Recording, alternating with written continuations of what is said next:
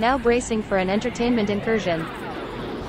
Rolling Rockabilly Track Gearing you up with the latest in horror, video games, movies, and TV. Now calibrating UFO spotting technology. Nerds, this will be your finest hour.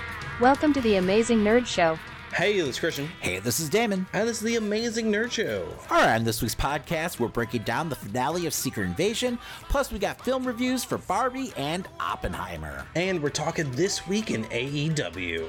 Also, if that's not enough show for you, make sure to stop by our Patreon where you can not only help support our show, but also get bonus content like our Best and Worst of the Week show, which we now have over 30 episodes up on our Patreon. Plus, our top tier patrons also get bonus episodes and countdowns like our Better Late Than Never review of Black Mirror Season 6 and Worst Star Wars Moments of the Disney Plus era. So, after the show, make sure to head on down to our show notes and find the link to our Patreon or simply type in patreon.com slash amazing Amazing Nerd Show. Oh, and one more thing. You can find The Amazing Nerd Show now on Threads. If you use the social media site, make sure to give us a follow to stay up to date with all things A and S. That's at Amazing Nerd Show on Threads. But all right, with that said, let's get into the news.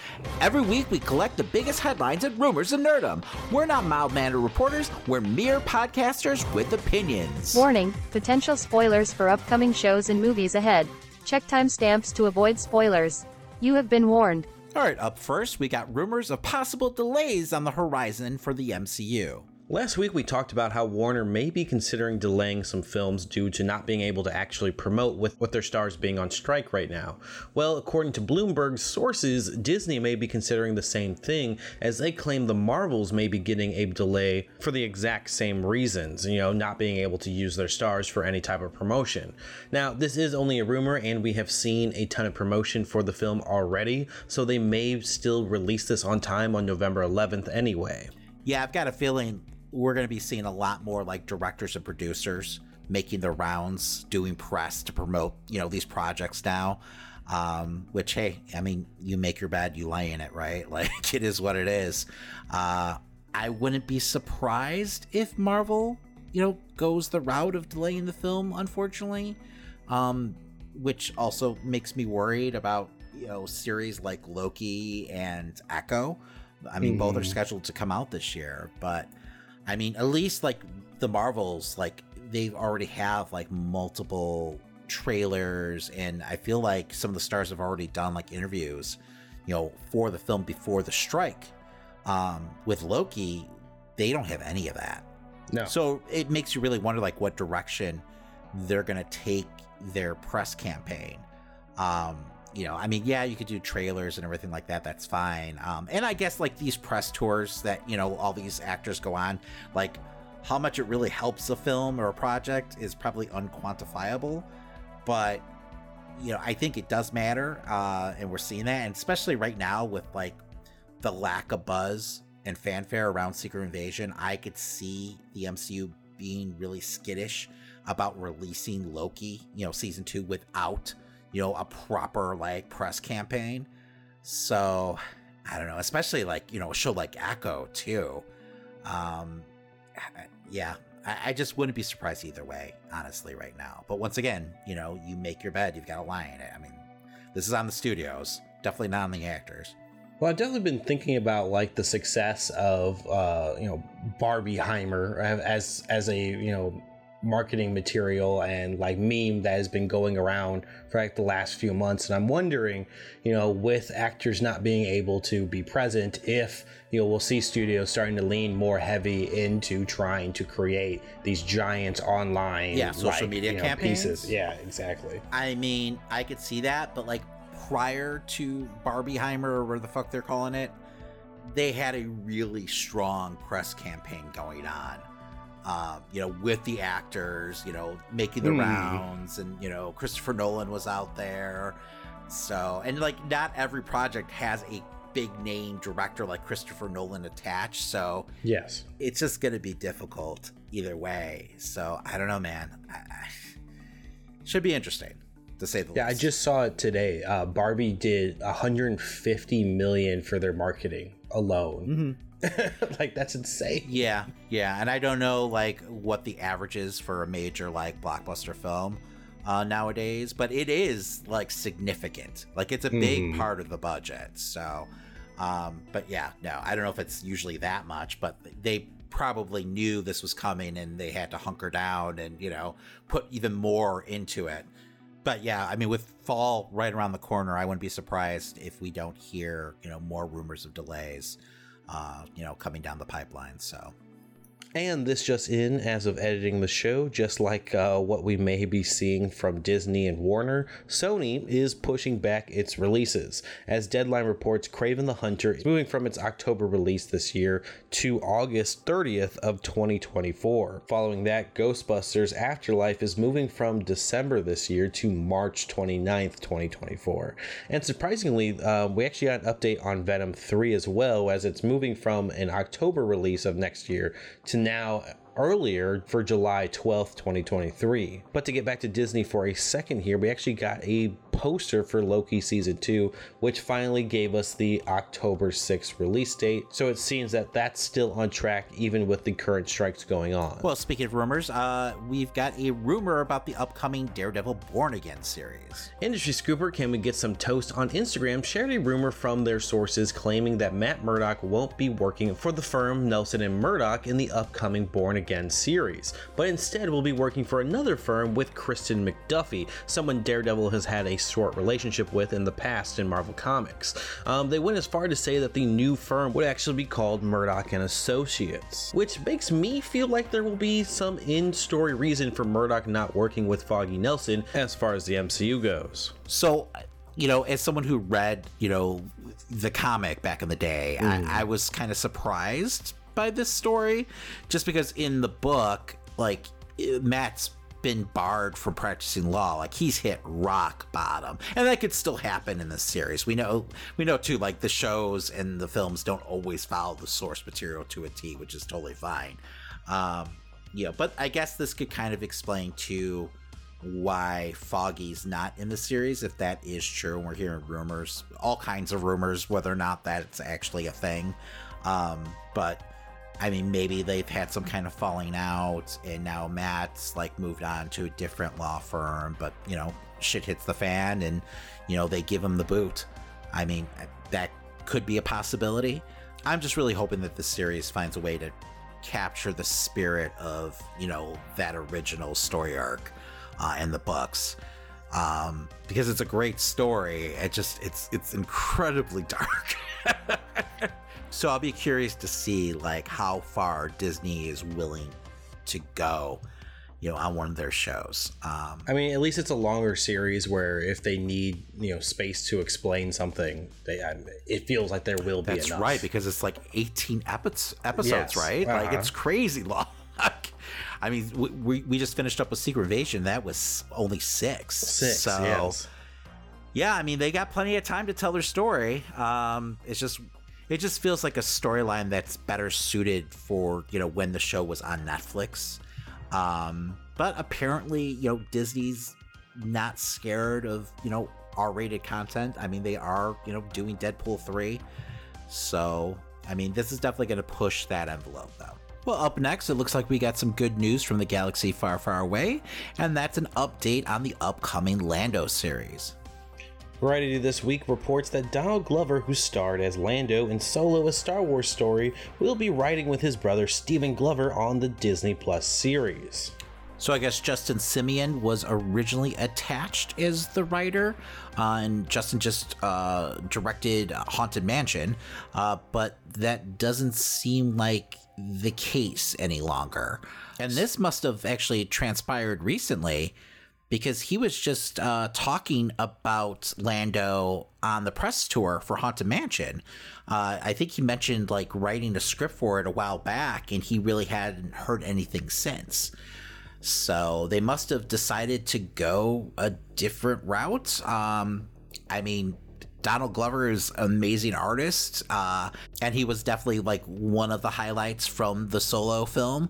So, hey, man, give him the reins. It makes sense to me. I mean, I love his Atlanta series, and I still need to watch Swarm. So, I'm, I'm curious to see what you do with a Star Wars project you know, over the past couple years, I feel like the solo movie has been like gaining fans.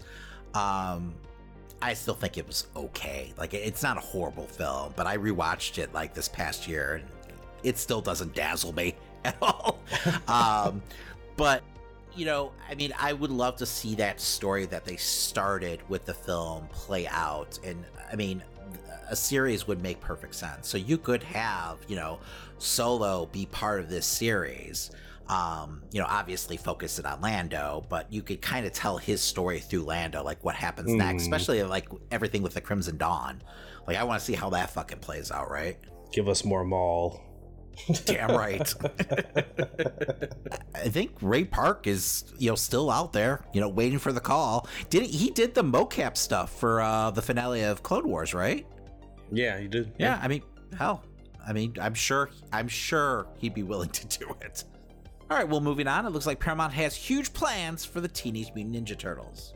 Variety reported this week that Paramount and Nickelodeon have already greenlit a sequel to Teenage Mutant Ninja Turtles Mutant Mayhem, along with an animated series for Paramount Plus to air between the two films. They will be sticking with Point Grey Productions along with director Jeff Rowe for the sequel film, while Chris Yost, who worked on 2003's TMNT animated series, will be joined by Alan Wan, who also worked on the 2012 Teenage Mutant Ninja Turtles animated series, as showrunners for the Paramount Plus series series that will apparently be called Tales of the Teenage Mutant Ninja Turtles. The current film is set to actually release next week on the 2nd of August. So I don't think we talked about this on the actual podcast.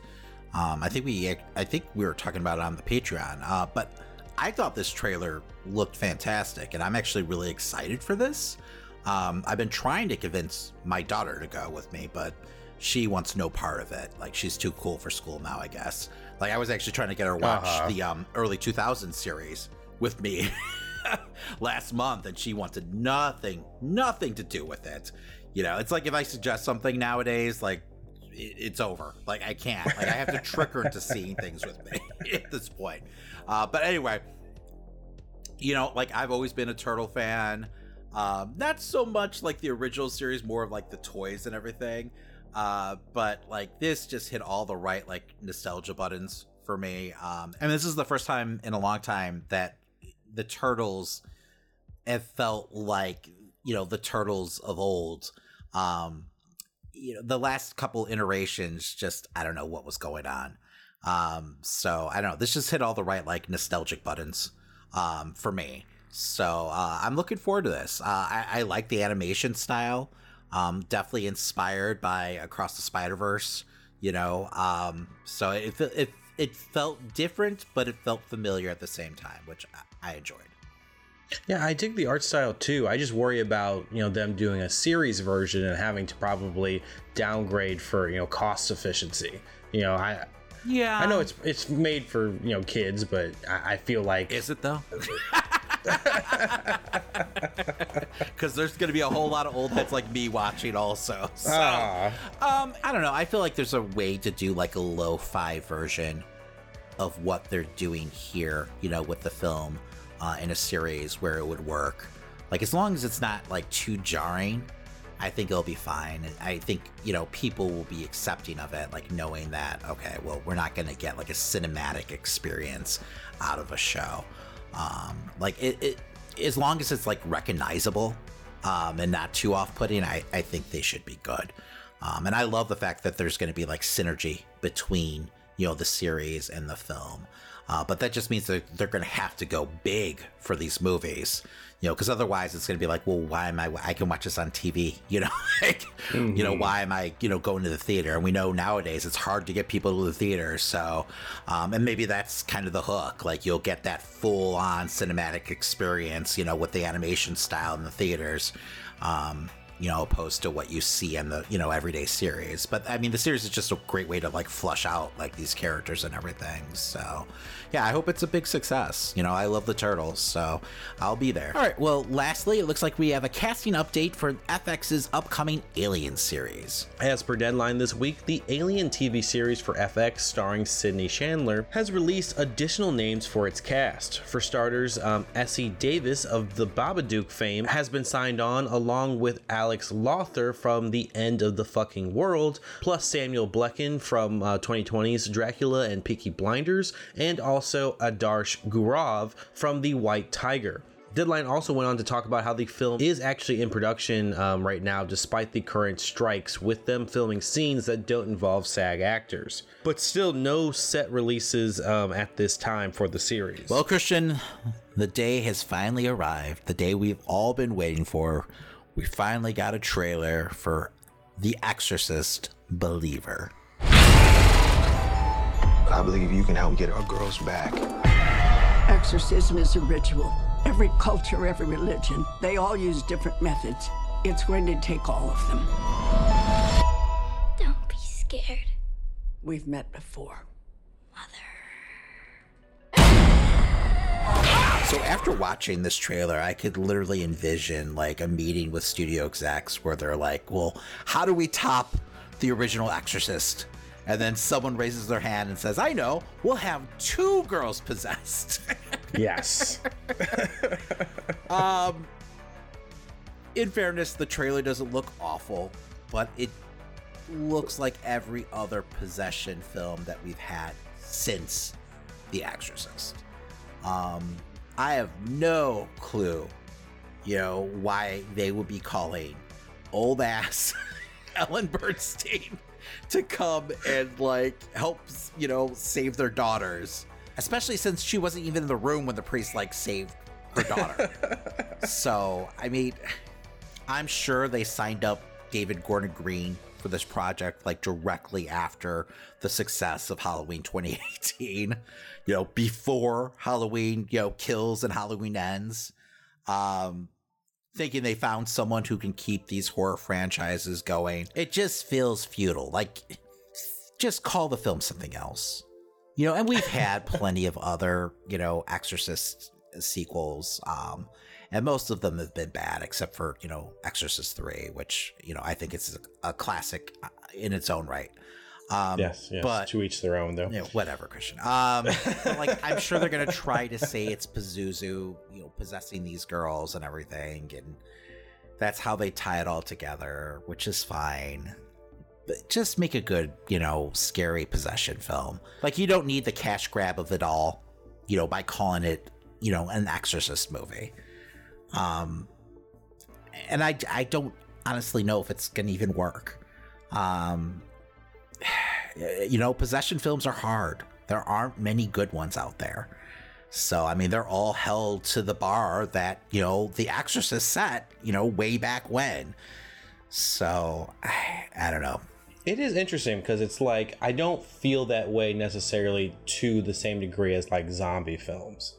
Where it's like I feel like yeah, there's a lot of bad zombie films, but there's still a lot of good ones in comparison to how many bad Exorcist films I've seen over the years. I think part of the reason for that is you know Romero gave us like three classic zombie films right out the gate, um, and I feel like the zombie subgenre is more flexible to tell different kinds of stories where exorcism movies doesn't necessarily have that flexibility, or at least ah. we haven't found many who can give their own unique take to you know an exorcists you know story, an exorcisms you know type of story.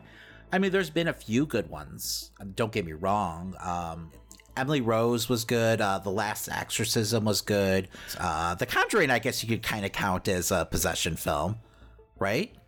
The mom gets yeah. possessed. Yeah. Um, Deborah Logan, right? The taking of Deborah, Deborah Logan was really good.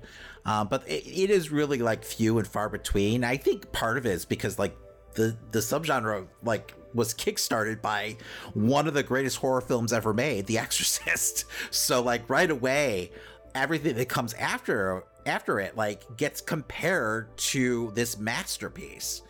So yeah, I don't know. I mean, I'll probably see it. but my expectations are really low. And it's unfortunate because I think because of, you know, who's behind the film, David Gordon Green, my expectations are really low. Um, you know, and like Halloween 2018 was fine. You know, I didn't love it as much as other people did. But man, like Halloween kills and Halloween ends, they were just the drizzling shits, Christian. Like I saw them too. Don't worry. I understand. And the fact that this is actually supposed to be a, a trilogy, also. Yes. Man, I definitely don't have high hopes. So, I mean, I'll definitely check it out still because I'm a glutton for punishment, but I don't know, man. I don't know. How did you feel about the trailer? I think on the first watch, I you know knowing that it's David Gordon Green, I definitely was a little bit harsher on it than my second time watching the trailer. Uh, I just I don't know. I I like I laughed when I saw the hell question mark in the fortune teller. Um, you know, I, I, I just I feel like there's going to be those just corny elements that we got the Halloween franchise that he did, and that's what you know kind of concerns me because you know the original Exorcist is so fucking good and it has such a deeper story behind just um, the possession element to it as well yes. that I don't know is going to be actually captured in this new story. Yes, it's about um, a crisis of faith, and I mean, in fairness, it's a trailer, so I mean, that story element's not present at least here, but hmm. it's a hmm. trailer. So maybe there's more to the story than they're showing. I'm sure they're going to be showing parallels between the two families. I'm guessing that's part of the reason why we've got, you know, the two girls possessed. I could see that. But just the Ellen Burstyn of it all, like, just makes no fucking sense whatsoever to me. Um, because it's not like she was the one who did the exorcism yeah, it's weird because there's like not an actual like there's like one silhouette of a priest in the trailer, but beyond that we don't see any priest. Yeah, right. And you would think like if they were trying to go for that like nostalgic vibe, and Ellen Burstyn's a fantastic actress, so mm. like I understand why they gave her a call, but you would think they'd be phoning Linda Blair. Now there are rumors that she is part of the film, but she definitely doesn't have as big of a role as Burstyn does. Yeah. So, um, you know, because what what we're hearing is that it's more of like a cameo type deal. Uh, but I don't know. I don't know. Like, and I mean, I guess story wise, you could make sense of it all. Like, you know, why Regan wouldn't want to be anywhere near Pazuzu, right? If it is Pazuzu, you know, showing up and possessing these girls. But still, like, call a fucking priest. What what are we doing here? Like, what is Ellen Burstyn gonna do? You, you know? know, maybe be like the surrogate older priest for this story. I don't like. She had nothing to do with the exorcism. Like she like she, it was the last resort. Like I mean, I mean they they bring up mother a bunch. I know that's probably just to more lean into oh is it Pazuzu, but yeah. It, eh. I mean, and I'm sure that's where it's going. And they oh. already um, announced the sequel. I guess it's going to be uh, coming out April 18th, 2025. So just in time for uh, uh, Easter. Uh, so um, I don't know if they've already started shooting that, but Blumhouse is definitely all in on this franchise. Um, I'm just I'm surprised that like before like they even started production that they announced it being a trilogy. Um, it's ballsy. I will say that because I'm afraid that that would like scare off the regular viewer. Like, oh, I, I don't know what I'm getting myself into. Do I really want to, you know, prepare for a trilogy already? well, just as a studio, like if the uh-huh. first one is a flop, are you going to move forward with the next two? Like, it just feels like bad business.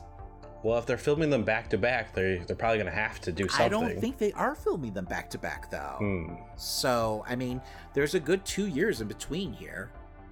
So I, I don't believe production has actually started on it. So um, I don't know. Like like I said, they're totally on board the David Gordon Green train. So um, I mean, maybe he's got like you know blackmail on Jason Blum. I don't know. Because it just seems uh, crazy, you know, to announce a trilogy before, you know, the first film even comes out. So, I mean, we're not talking like Star Wars or Lord of the Rings. I mean, The Exorcist, eh, you know, as a franchise, has definitely struggled in the past at the box office. So yeah, on Friday the thirteenth in October. And now for the nerds review of Barbie. Mild spoilers ahead. And now our feature presentation. It is the best day ever. So is yesterday, and so is tomorrow, and every day from now until forever. Yeah! You guys ever think about dying? When my heart breaks. Some things have been happening that might be related. When my world shakes. Cold shower. Ooh. Falling off my roof. Ah! And my heels are on the ground. Barbie suffers a crisis that leads her to question her world and her existence. Barbie's directed by Greta Gerwig and stars Margot Robbie and Ryan Gosling. So I went ahead and did Barbenheimer uh, this week, seeing both films back to back, as I can't help but be suckered in you know by a good meme. Uh, Mattel's Barbie film definitely lives up to its "A Surprising Time" tagline, giving a bright and colorful experience likened to the Technicolor musicals of the 40s, while delivering a story reflecting on the struggles of womanhood in modern society. Stereotypical Barbie, as played by Margot Robbie, is faced with the harsh realities of the real world when somehow a rift between Barbie Land and our world opens due to her toy's owner in the real real world having some pretty negative thoughts. Her and her Ken, as played by Ryan Gosling, make their way to our world and have a very different experience as Ken realizes men aren't the supporting characters they are in Barbie Land, and Barbie discovers women might not have it as good as she thought they would, especially, you know, due to her own existence, as for some reason all the Barbies believe they have, you know, solved all issues for women in our world. Performance wise, Gosling and Robbie are incredible in this film, as they tend to be in all films that they're in. Both easily easily suck you into their journeys of discovery. Um, I'm Just Ken has been playing in my head since leaving the theater as it, it's a banger of a fucking track. Somehow Ryan Gosling really just feels like an underrated actor, even though he's great in everything he does and does get praise. I just don't hear enough about Gosling, and there was many moments in this film where he clearly stole the show, even coming off funnier than a lot of the comedians that they had hired on for this film as well.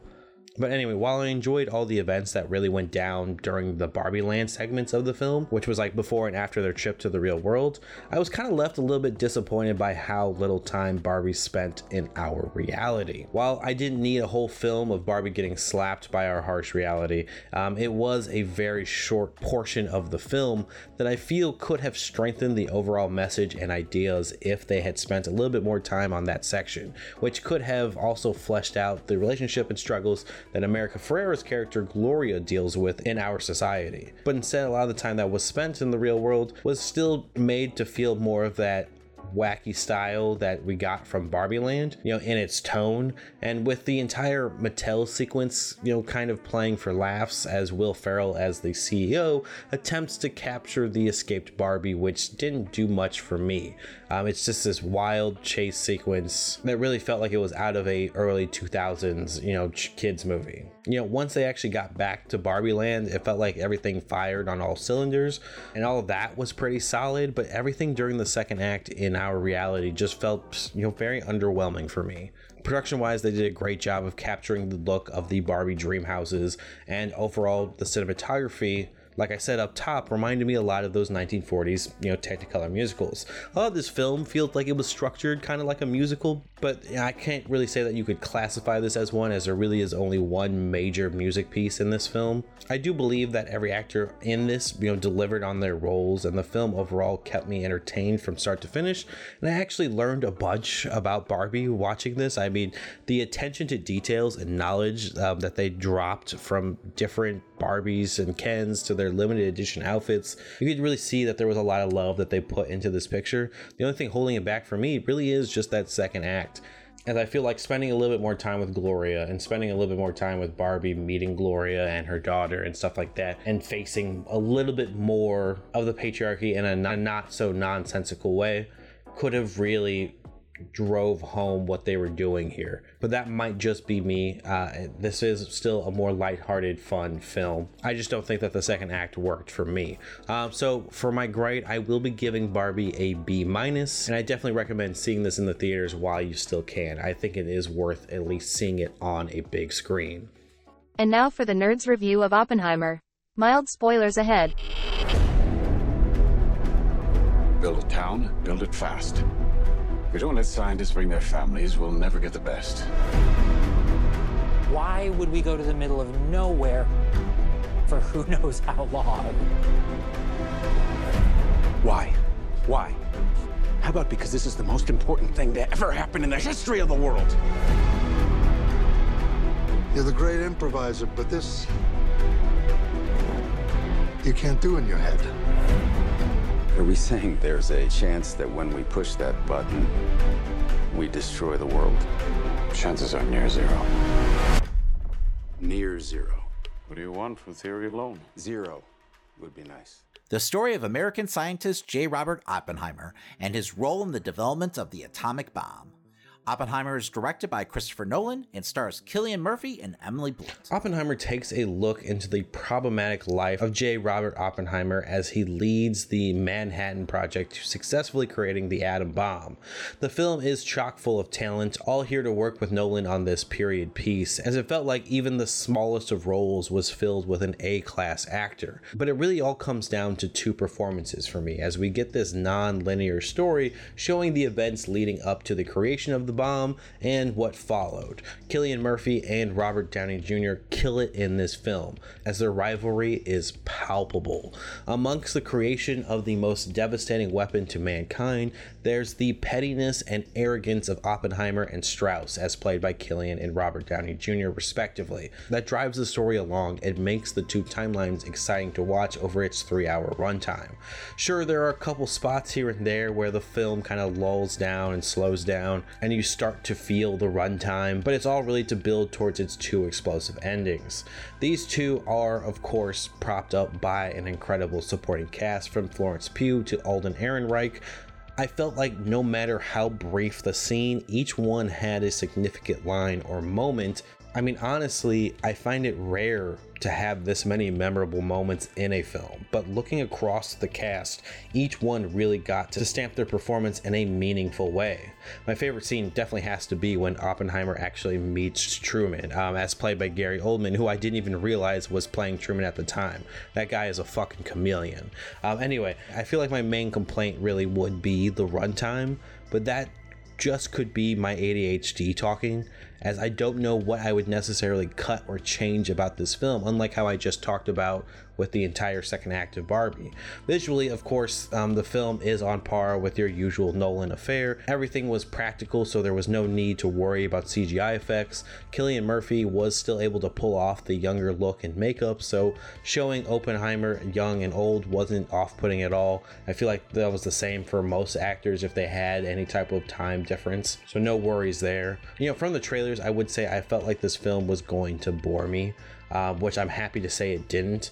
And even after seeing it, right after seeing you know Barbie, this you know bright you know beautiful film, Oppenheimer was still able to blow me away with its incredible performances and its storyline. So with that said, I'll be giving Oppenheimer an A minus. And now for the nerds breakdown of episode 6 of Marvel Secret Invasion. Spoilers ahead, you have been warned. All our pills. That's a shame, isn't it? No more protection for you. How about a drink instead? I wouldn't say no. Yeah. There you go. to the last stand of the hmm. great Nick Fury. The grand finale kicks off with Priscilla getting a call from Fury, which felt like the a you know final goodbye between the two of them at the time, as Priscilla asks you know if he'll actually be coming back, and Fury didn't really have a real answer for her in this scene. So I will say like one of the highlights of this series, um, and there aren't many, um, but for me at least, has been Priscilla you know, and her character and this, mm. you know, mm. aspect of Nick Fury that we didn't know anything about um, prior. Uh, I'm hoping that's something that they can kind of explore, you know, somewhere else, far away from this show. we then cut to a decoy car approaching the Skrull base as Fury takes out the guards and enters the grounds. Upon doing so, Fury sees the dead bodies of the Skrulls' Gravik killed last episode, nearly bringing Fury to throw up. Fury, as he heads in deeper, begins taking iodide pills to deal with the radiation from the reactor. Now, he, he's throwing up because of the radiation, not because of the sight of dead bodies, because I'm sure Fury has seen plenty of dead bodies in the past. So, um, sure. how long did it take you to figure out that this wasn't Fury? Um, I think we were in mid conversation with Gravik, and I was starting to think this is probably going to be G'iah. Uh, See, I think just like how much they were milking him being sick, uh-huh. like really like clued me in on it. I don't know. It just something about it felt really heavy handed. so uh, you know, I, I kind of started putting two and two together. I was like, okay, this probably isn't Fury. Like, you know, or he's not sick at all and he's trying to like lower Gravik's card for some reason. But, you know, it's a show about Skrulls. So I was like, this is this is probably G'iah. Back in London, Rhodes is pushing the president to move forward with a strike on Russian soil, while other military officials don't seem too keen on you know, starting World War III. But Rhodes continues to gaslight as hard as he can, though while Rhodes is on watch, he gets an urgent call from Sonya claiming Fury is heading straight for the president. Well, talk about being heavy handed. You would think, at, you know, at some point, with Rhodes like you know insisting over and over again that the president starts World War III, that someone in the room would be like, "Let's calm down a little, Rhodes," because yeah, uh-huh. you got an itchy trigger finger. It feels like uh, I was kind of taken aback that there wasn't more of a like back and forth conversation happening because it just felt like Rhodes ranting and raving. Yeah, like I I would assume that there would be enough other people to like yell and talk over. Because I mean, at a certain point, he's just telling the president, "You have to do yes, this." Well, and you would think like the president would speak up, while all the other advisors just stand there, right? And like yeah. he even calls one of them stupid or something like. Yes, I was like, "What is happening?" Like this whole episode felt so incredibly rushed, um, which you know seems to be a huge issue with a lot of the finales of these MCU shows. Mm-hmm. Um, hmm. but like this one more so than others. Like, you know, because I mean, the series has been pretty much a slow burn story, like for the last five episodes. And then, like, you know, this you know episode starts and it's just fucking balls to the wall like yeah go time yeah as gravik and fury come face to face it's clear the effects of the radiation are getting worse as you know fury drops his iodide pills gravik relishing in you know seeing his enemy in a weakened state questions why he hasn't brought in the avengers before you know wondering if fury even recognizes the face he's disguised himself as claiming it was the first person fury sent him to kill. Gravik explains, you know, his hatred for Fury as while he was trying to impress him over the years, the missions took a piece of his soul with every kill he was ordered to do. First of all, this moment made Gravik look like a complete idiot. The fact that he didn't even question Fury showing up, like without any kind of like hazmat suit on, like like that should be your first like indicator that this probably isn't Fury. Mm-hmm. Um, you know, or something Sarai. Uh, but he doesn't question that at all. Uh, you know, oh well, he's got his little bottle of pills. like what? Like, I mean, we know Fury has resources, so I'm uh-huh. sure he can uh-huh. find himself a fucking suit before you know he meets up with Gravik. Um, now, with that being said, I did like Gravik's explanation for the human form that he chose, but it's kind of a case of like, show me, don't tell me. Yes. Um, this is like every like mustache twirling villain speech that we've gotten in the past. Something you would hope that the MCU would be above doing, but here we are. Um, apparently, they aren't. Uh, you know that my issue with you know one of my one of my issues with this series is just how one-dimensional Gravik has felt.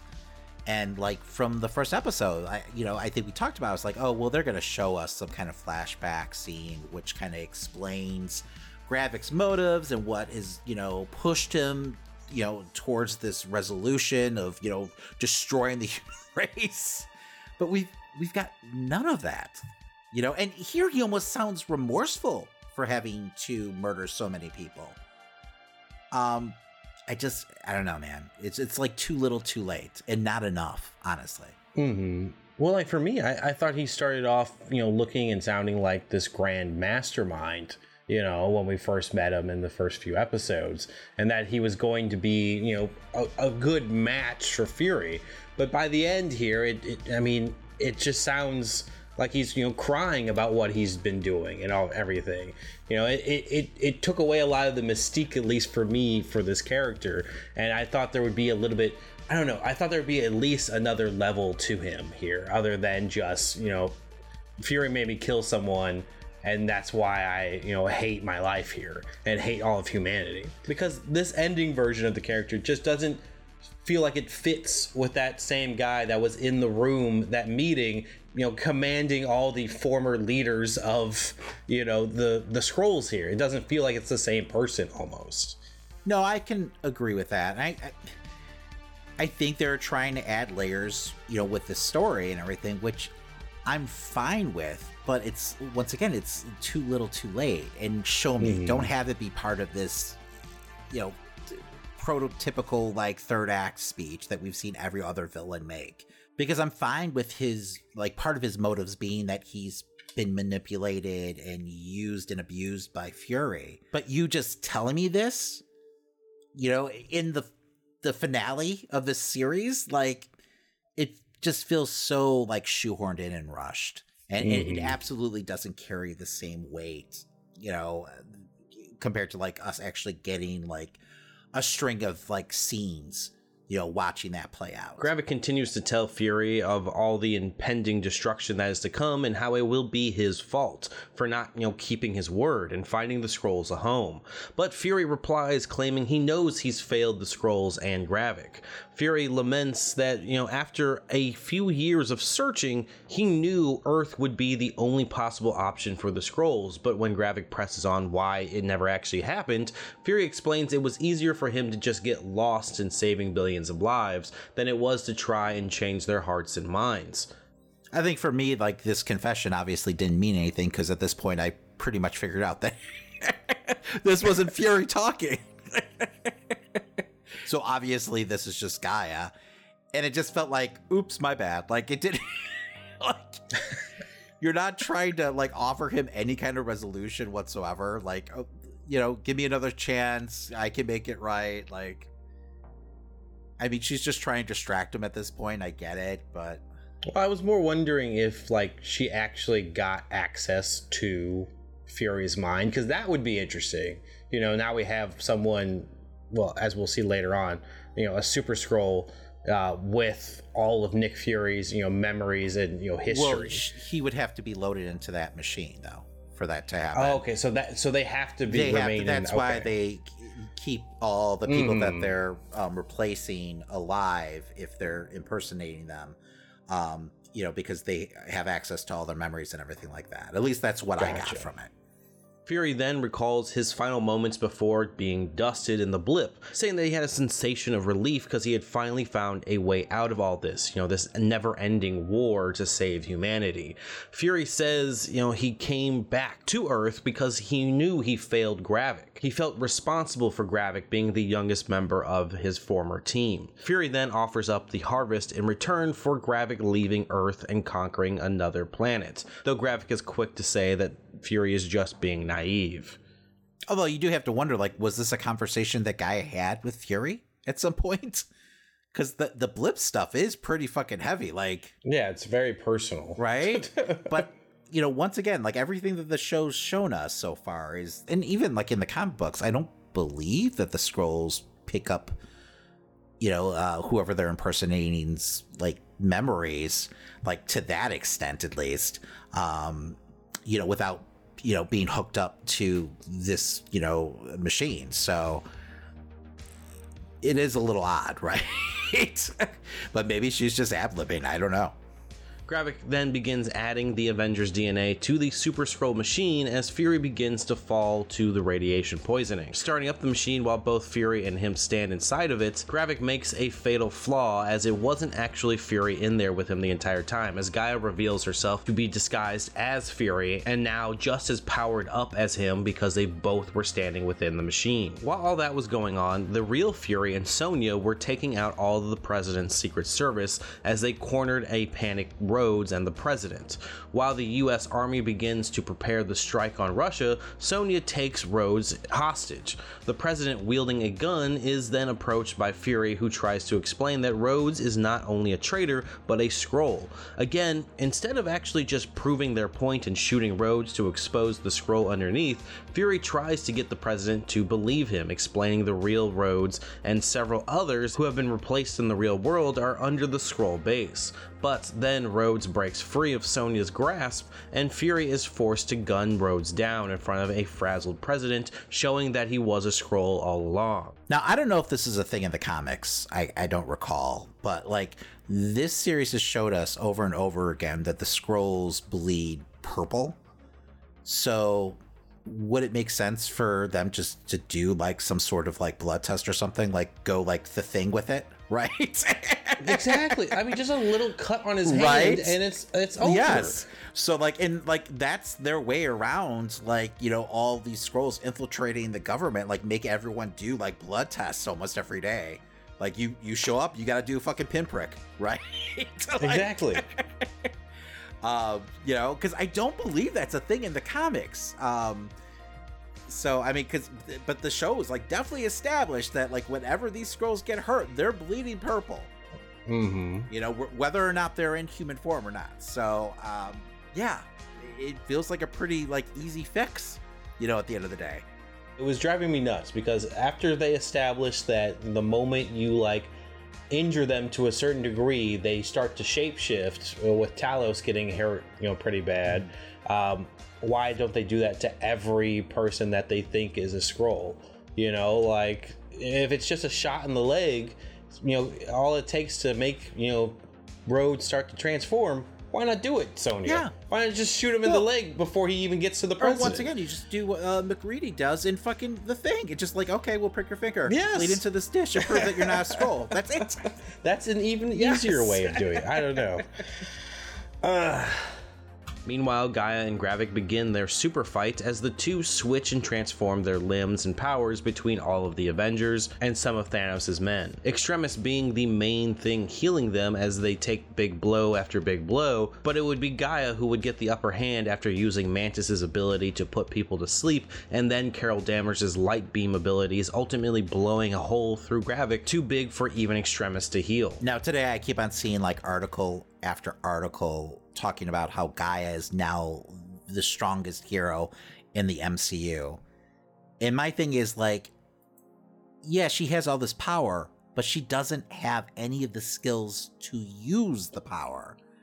So I don't know. Like, and I'm calling bullshit on this fucking scene. The fact that she somehow just knows how to tap into like Mantis's like, you know, sleep power or whatever, like trance power. Like, did she read up on each of these heroes like on the way to the facility or something? Because how would she even? Fury had a dossier for her. Yeah, how would she even know Mantis's power? Like, I don't know. As far as I'm aware, it's not super public knowledge. You know, especially like the Guardians shouldn't yes. be well known for any no, of them. No, because she used. But she immediately pumped up Drax's arm and then like went into Mantis later on. The one, like, I, I couldn't figure out like she makes her arm into like a sword. I was like, is she like T one thousand also? Like, was that DNA in there? Did I miss that part of I that game? Like, who? Because it looked like an ice blade, and I was like, is, that's is that an X Men reference? Like, what are we doing? Yeah, I was here? like, whose power is that? Um, mm-hmm. Um, I wasn't too impressed with the Super Skrull of it all. Like the CGI, I thought was fine, but like the powers that they chose to like tap into, I thought was pretty underwhelming. And what I found funny about this, I'm not the only person to point this out, but this like this was everything that like the She-Hulk finale was making fun of, like parody. Two giant CGI characters, yeah. you know, battling it out. Like that's pretty much what we got here at the end. Um, you know, which hey, listen, like tropes are tropes for a reason. Like I I love myself a good like, you know, final fight, but it's just this episode just felt so rushed that it literally felt like everything She Hulk was spoofing, you know, with their own finale. After the fight, G'iah makes her way down into the base where all the humans are being kept and begins freeing several that we've met over the show, including Agent Ross and an injured Rhodes, who Ross claims he's been here for a long time. All right, now, first of all, like, why does Ross even know that? Like, what? Is it because he's wearing the hospital gown? Is it because he's wearing the hospital gown and like he's ha- having difficulty walking on his Maybe? own? Maybe. I always assumed that Rhodes had some kind of like braces on his leg because we see that like in Endgame, like he's still rocking the braces. So I just kind of assumed he had some kind of like streamlined version of that underneath his suit. But I mean, they put that line here for a reason. So obviously they're trying to key us in on the fact that you know, Rhodes has been a Skrull for a very long time. Um, and the fact that he's wearing a hospital gown makes it feel like he's probably been a Skrull since the end of Civil War. Um, yeah. Which is just ludicrous. Like, I mean, they better have a damn good story to justify that choice because it really does ruin like a lot of like big moments that Rhodey's had over the last, you know, how many hmm. films mm. and series. Because um, that means he wasn't there, you know, for Tony's death. um, he wasn't there at his funeral. Uh, you know, that moment between him and Sam and Falcon and the Winter Soldier. Like, I don't know, man. It, it's a ballsy choice. Like, Rhodes wouldn't even know about the blip. Like, he'd have no, no. clue, like, exactly what went down over the last how many years. Um, and they're they're ahead of us time wise. So it's it's been quite a few years that you know Rhodes has been out of commission because I believe in like the MCU right now it's like 2025 or something like that because they have that four year uh, time jump that mm. takes place hmm. in in between uh, Infinity War and uh, Endgame. So man, I don't know. Like there's probably a really good story that they could tell there, right? And I'm guessing that's what Armor Wars is going to be all about now. Yeah, I mean, it would have to. Uh, I mean, that'd be pretty funny. It's like, hey, I'm back to normal. Yeah, it's fine. Right. Like after. I mean, there's so many plot holes in this show that I honestly wouldn't be surprised. And I, I wish we would have gotten answers to like how long Ross has actually been like held captive. Like, was he Ross? Like, was he himself during uh, Wakanda Forever?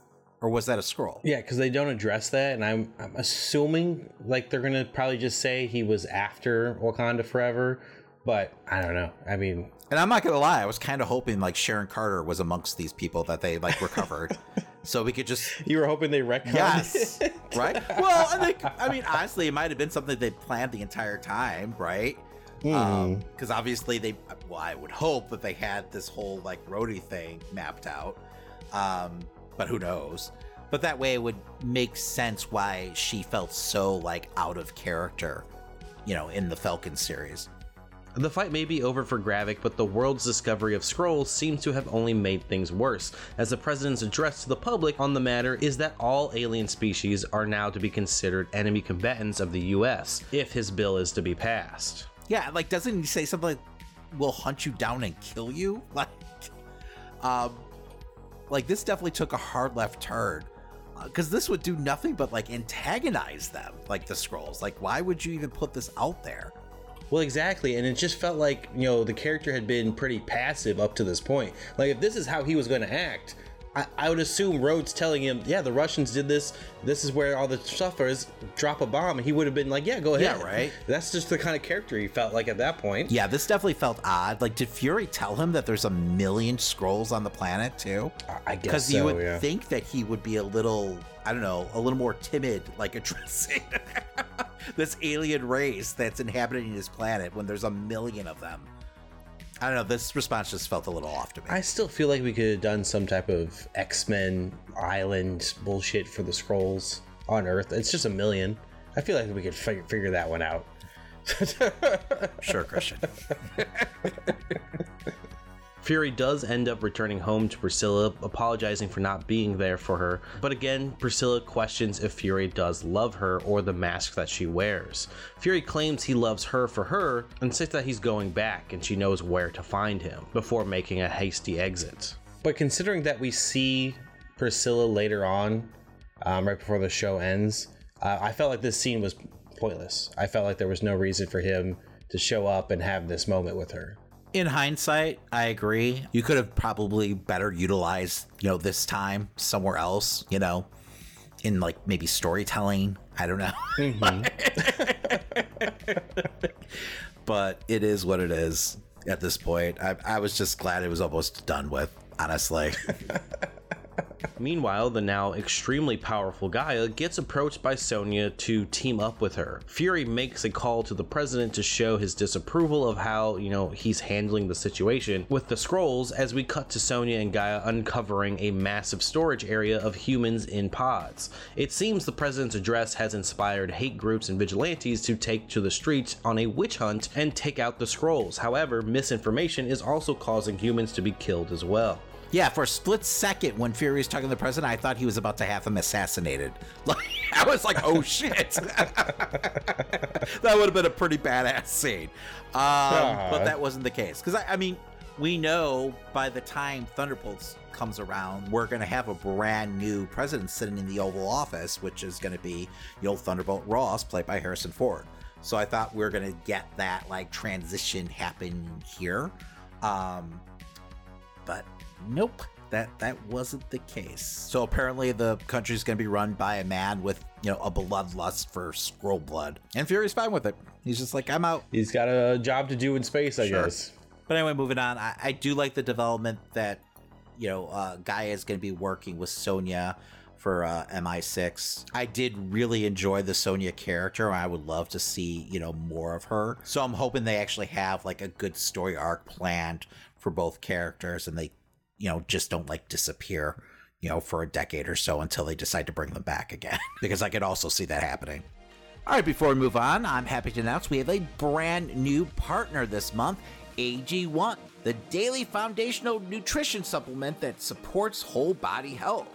Let me tell you, once I turned 40, I started to fall apart so I was literally trying everything to help me hold it together. But I was getting tired of taking so many supplements and I wanted a single solution that supports my entire body and covers my nutritional bases every day. I wanted better gut health, a boost in energy, and immune system support but I hated taking vitamins every single day and I wanted a supplement that actually tasted great and that's when I discovered AG1. I've started drinking AG1 every morning before starting my day, and it genuinely feels like I'm doing something good for my body, especially as a gamer trying to be more active. It feels like I'm finally giving my body the nutrition it craves. Plus, I've found it difficult trying to keep up with other routines due to them having several different products involved. But AG1 replaces your multivitamin, probiotic, and more in one simple drinkable habit. Since I've been drinking AG1, I've noticed an overall feeling of health. I'm no longer too exhausted after work to play with my daughter or help her with her homework. AG1 once helped boost my energy, help my focus and mental clarity, and even help improve my digestion. And that's all due to its science driven formulation of vitamins, probiotics, and whole food source nutrients. AG1 helps you build your health foundation first. Why take a bunch of different things when you can just mix one scoop of powder in water once a day? AG1 was designed with ease in mind so you can live healthier and better without having to complicate your routine. And what I love about AG1 is that it's delivered to me every month, so it's been super easy to make it a daily habit. I also get the single serving AG1 travel packs, so I never have to miss a day. I just mix the powder into ice cold water and drink it first thing every morning, and that's it. With AG1, taking good care of your body every day is really that simple. If you want to take ownership of your health, try AG1 and get a free one year supply of vitamin D and five free AG1 travel packs with your first purchase. All you have to do is head over to drinkag1.com slash nerdshow. Once again, to get a free one year supply of vitamin D and five free AG1 travel packs with your first purchase, all you have to do is go to drinkag1.com slash nerdshow. That's drinkag1.com slash nerdshow and check it out. And now back to our breakdown. Fury then approaches the landing site for his ship as he plans on returning to Saber. But before getting onto it, Priscilla arrives. She wishes to now be called by her real name, Vara, as Fury tells her he may have been actually able to begin peace talks between the Skrulls and the Kree, and asks her to be an emissary for the Skrulls to help negotiate peace. Vara agrees to come along, but claims that she wants to be able to still come back to Earth as she needs to help her fellow Skrulls who are now in danger here. All while saying this, she turns back into her Skrull form in front of Fury as the two share a kiss, proving that Fury did love her for her, and the two go off into the night sky as our show comes to an end. So this would have been a nice little moment, but the entire time I just kept on thinking, he's literally abandoning the Skrulls again. Like, and I know he has the line about, oh, we possibly have a meeting set up with the Kree, you know, for peace talks. Uh-huh. Which I'm guessing is alluding to the fact that, you know, maybe they'd be willing to share the planet with the Skrulls, but I mean, that's a big maybe, right? and like, why would he trust the Kree? Um, you know, meanwhile, Skrulls are literally being gunned down in the streets on Earth. Yes. Um, Skrulls and humans being mistaken as Skrulls. And he's just, you know, leaving it up to, I guess, Sonya and G'iah to clean things up. Um, I don't know, man. This the whole series just paints Fury in such a bad light. I don't know what the fuck they were thinking. Um, I mean, if it had been a hit, I feel like they probably would have done a spin off with G'iah and Sonya maybe. doing all like missions for Skrulls. But there's no way that you could tell me that they sat back and thought that this series would be a positive for the Nick Fury character. Like, I mean, I don't mind my heroes being complicated, but this makes Fury just feel like a straight villain. You know, and I mean, the character in the comics definitely has his shades of gray, but this is a whole lot of gray, man. Like, he's just walking away again. Like he put, you know, the Earth at risk for World War Three, you know, because all of a sudden he had an ego and he wanted to do everything, you know, by himself. but then on top of everything, he's running away again. You know, which is kind of why this whole mess happened in the first place. I mean, he's leaving the planet a fucking dumpster fire. A dumpster fire that he yep. started, by the way, and he's not sticking around trying to help like clean it up. Like it be one thing if we got a scene with him working with Sonya and G'iah, or maybe like putting them together to help kind of like deal with the situation um, and like come up with a strategy to help these Skrulls out. But he's just, you know, going back up to space. You know, I, I just, I don't know, man. Like, and I'm sure, like, him talking about the possible peace talks was their way of, like, justifying it all. But I don't know. Like, it just, it just didn't work for me. Now, I know this is a, a big nitpick, but her name was Varra the whole time. That's, that's not that crazy for an alien name. That could have been just her name. She didn't need to change it to Priscilla. Well, too, and the fact that like he didn't like bother calling her by her real name. Yeah. And I don't here's my thing, okay? I don't understand the timeline at all of all this taking place. So Gravik was part of the team that was collecting all the blood samples from the heroes at the end of Endgame, right? Mm-hmm. Or after the events of Endgame. So he was working for Fury at that point, right? But right, yes. Prior to that, during the events or after the events of Civil War, he had someone replace Rhodey at the end of Civil War.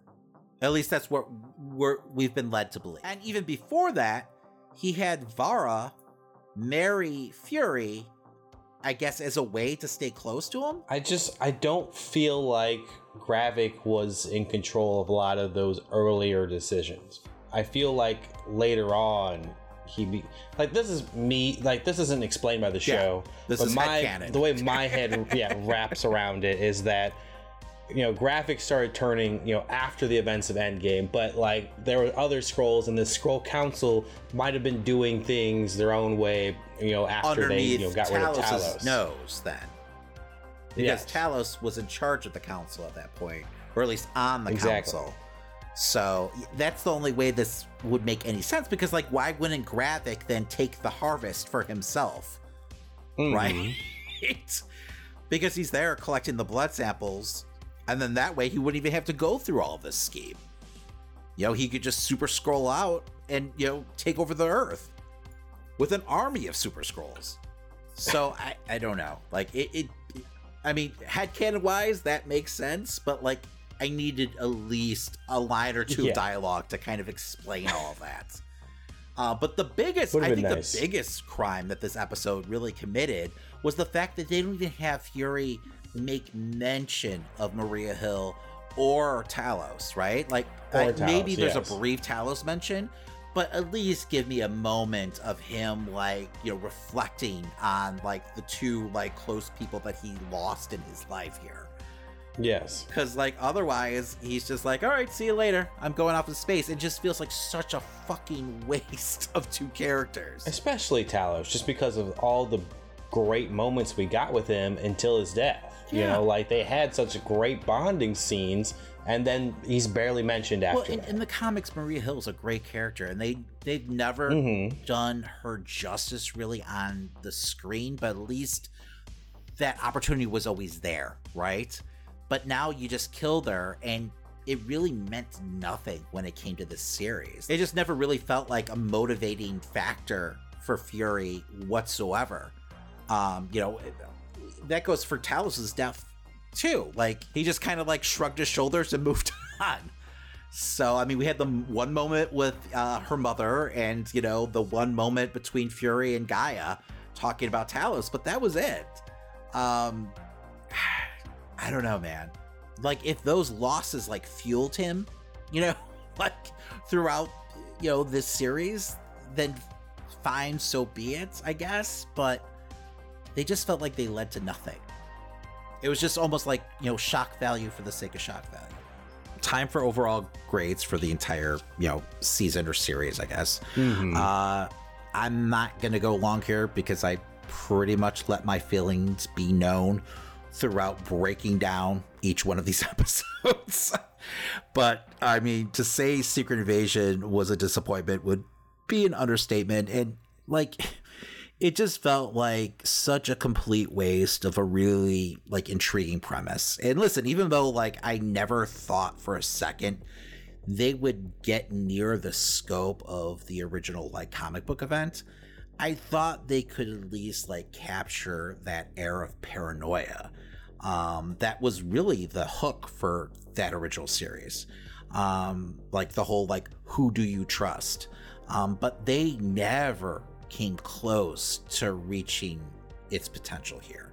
Um, I mean, at every turn, the show took interesting concepts and somehow managed to make them dull.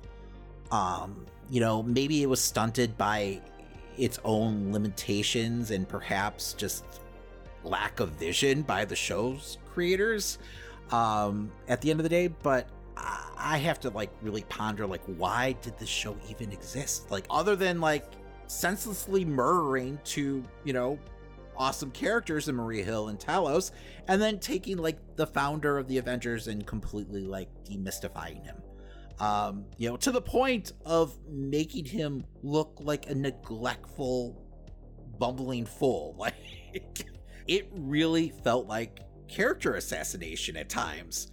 At the end, he just abandons everyone that he's supposed to be protecting all over again, just leaving this huge mess to be cleaned up by others. Uh, like, Skrulls are being hunted and murdered in the streets I mean, if I was a Skrull, I'd hate his ass too. uh, yes, like, don't get me wrong, there were some good moments here and there throughout the series, but it's mostly just extremely talented, like, actors, you know, literally making chicken salad out of chicken shit. Like, what it comes down to is this show is, is nothing but a wasted opportunity. The concept deserved better than this the concept and the story deserves so much better than this. And I wasn't even a huge fan of the original comic book event. It also had a really flat landing, but at least it kept me like captivated for a while. Uh, so I'm going to go ahead and give this series a D minus. Uh, this is the bottom of the barrel when it comes to the MCU series so far. Like Kevin Feige must be asleep at the wheel because I just I just don't get what happened here. I mean, for me, I feel like it, I was really expecting something maybe more on the lines of like an Andor series, or maybe something that's just kind of like I don't know, like a, a Cold War type yes. of film, you know, on screen where we're getting more of an intrigue and mystery behind who are all the Skrulls on Earth and everything yeah, like spy that. Spy thriller, but yeah, spy thriller, yes. And and we didn't get that in the end. I was just expecting a spy thriller with more action sequences, um, and you know, at first I, I, had a lot more hope I think than you did. You know, going throughout the season, um, you know, I, I, the dialogue between all the characters were some of the best moments um, in this show, and were some of the best dialogue scenes in the MCU. Uh, um, you know, give or take, you know, like Wandavision and stuff like that. You know, getting these interactions between these great actors was great, but then it, you know it never really connected to the overall story and that's when it really began to fall apart i tried to i tried to stay in there i tried to you know hang until the end uh, but episode five i really started to realize okay this is this isn't going to be as good as i thought it was going to be um, I, I don't know if it needed more episodes um, I, I feel like it just needed a lot more in general, uh, you know, because we wanted more backstory. I wanted more um, development for all the characters. Um, you know, I felt like G'iah didn't get enough moments, you know, before her grand revenge by the end of the season.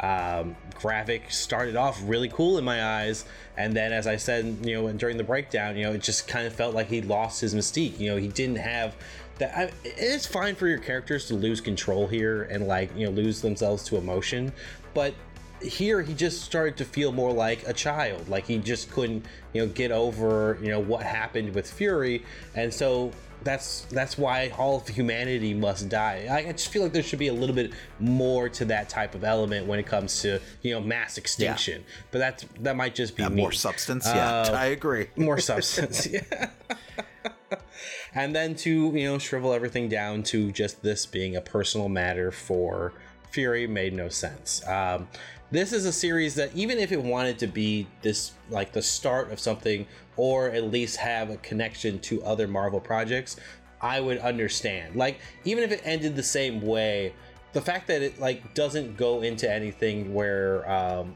I don't I don't feel like they're going to address this in other heroes and shows and projects. You know, I don't feel like, you know, we're going to see Spider-Man now trying to save Skrulls right. through the streets. We're not going to see other characters, you know, dealing with this aspect. Miss Marvel is not going to be saving, you know, someone that's going to be accidentally accused of being an alien.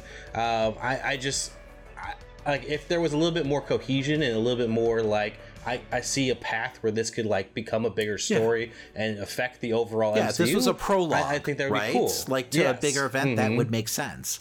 Um, and that's kind of where I I thought they were going, you know, with this story because like you know reading the comic book, like I knew that there was no way that they were gonna like come close to the major scope that you know that mm-hmm. book you know did where they're literally you know touching every corner of the universe and you know showing this grand invasion by the Skrulls and you know where there's multiple heroes that have been replaced like you know obviously from the trailers right off the bat, we could tell this is more of a grounded Absolutely. story that they're trying to tell. That's mm-hmm. fine. But like, if you're going to sit there and try to tell me that the invasion's already started you know, and these Skrulls have been amongst us, and there's a million of them. And like, not only that, they're plotting World War Three. like they've in- infiltrated the Oval Office, you know, and other like you know uh, high ranks in uh, other countries' governments. Like right then, that becomes an Avenger level event. So like, your whole premise is flawed because the Avengers in the series were never going to show up you know, so like you've already bitten off more than you can chew. Like if you're yes. trying to tell more of a grounded story where it's about like Fury trying to stop this infiltration from even like starting, then fine. But you're showing me basically, you know, the third act. Like the Skrulls already amongst us. They've already taken over almost. Um, and Fury wants to fucking solve this with his trench coat and a handgun. Like, you know, after years of using and abusing, you know, everyone around him, you know, manipulating mm. other hmm. people, um, you know, lying to an entire race of alien beings. Uh, come on. Like, it's just too much, you know? Um, it's too much of a leap of logic. Like, it doesn't make any sense. Like this man has made a living out of using other people. Like he put together yes. a team of heroes, you know, to handle problems like this. And then to think that, oh well, I've got to handle this on my own.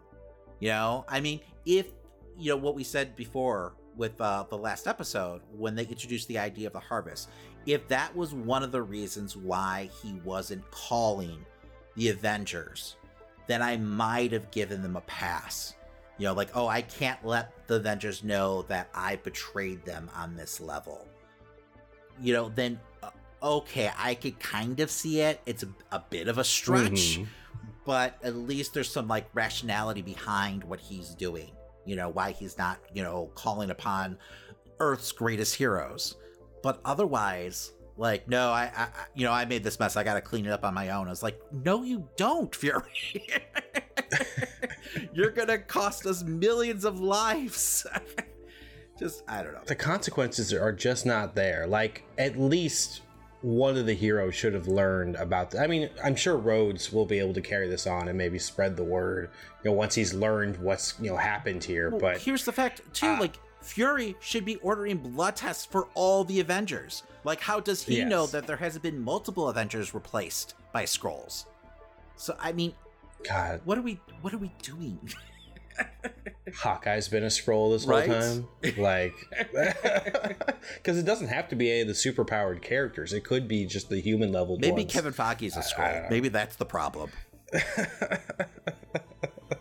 Kevin Bot needs an upgrade. I, I understand. Uh, um, uh, for my my overall grade though, I'm going to give it a C minus. I mean, I kind of hope that like the Marvels ties up at least a few of these like loose ends, but then like part of me just kind of wants this to all go away and just pretend that this was just some like fever dream that Fury's having while he's floating out in space. He just wakes up on SABER and none of that actually happened. That would be awful. I'll take it, dude. Over this, I'll take it. Oh my god. Um, do you think eh, by any chance that they might be creating a UK Avengers team uh, with Sonya uh, enlisting G'iah here? Uh, I could see them doing like an MI6 series, maybe. You know, um, although with this series not being a success, I doubt that will happen now. Uh, you could even do like an Excalibur type team. I mean, that's typically a mutant superhero team led by Captain Britain.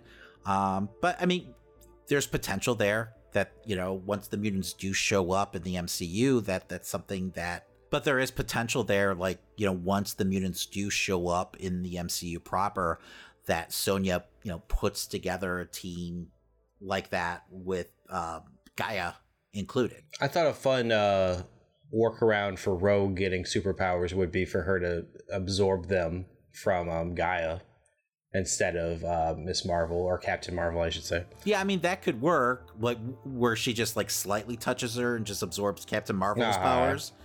Yeah, or she could just absorb Captain Marvel's powers, right? She's still a character out there. Yeah. There's no need for a middleman. Let's just go straight to the source. Well, here's my thing about G'iah at this point. I feel like writing wise, it's it's just going to be frustrating. Like because you're just going to come up with like a million different things that she will be capable of. I feel like it'll be better off, and I I don't want to lose Emilia Clarke, but I feel like it'd be better off killing the character in, whoa, in the near whoa, future. They could just depower her though. They could say that this cocktail of DNA, like, was unstable, was unstable or, or she shit? doesn't have all the abilities at full power, right? And then that way you downgrade her a little. So she's not this, like, uh-huh. godlike being. Because that's pretty much the level like she would be at right now, mm-hmm. like having well, literally, she has Thor's DNA, so she would be a god. Um, so yeah, there's a lot of different ways to depower her, right? Like the effects of the machine only last, and after a, a certain amount of time, she only has limited powers. I mean, that's like comic book 101 type shit. So.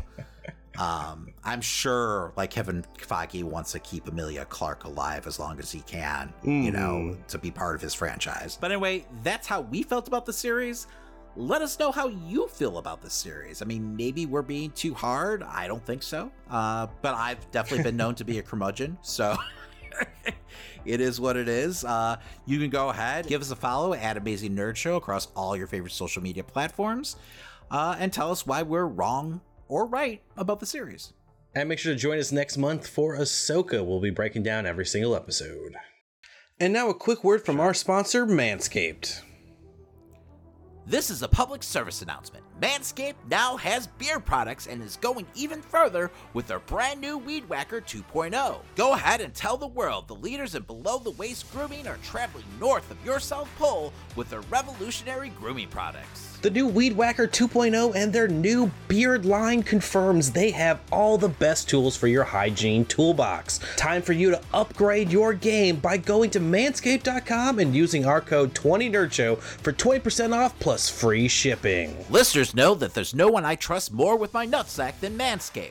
So why not trust them with my beard also? So allow me to introduce you to the Beard Hedger Pro Kit. It's the ultimate package that makes it easier than ever to craft your signature look.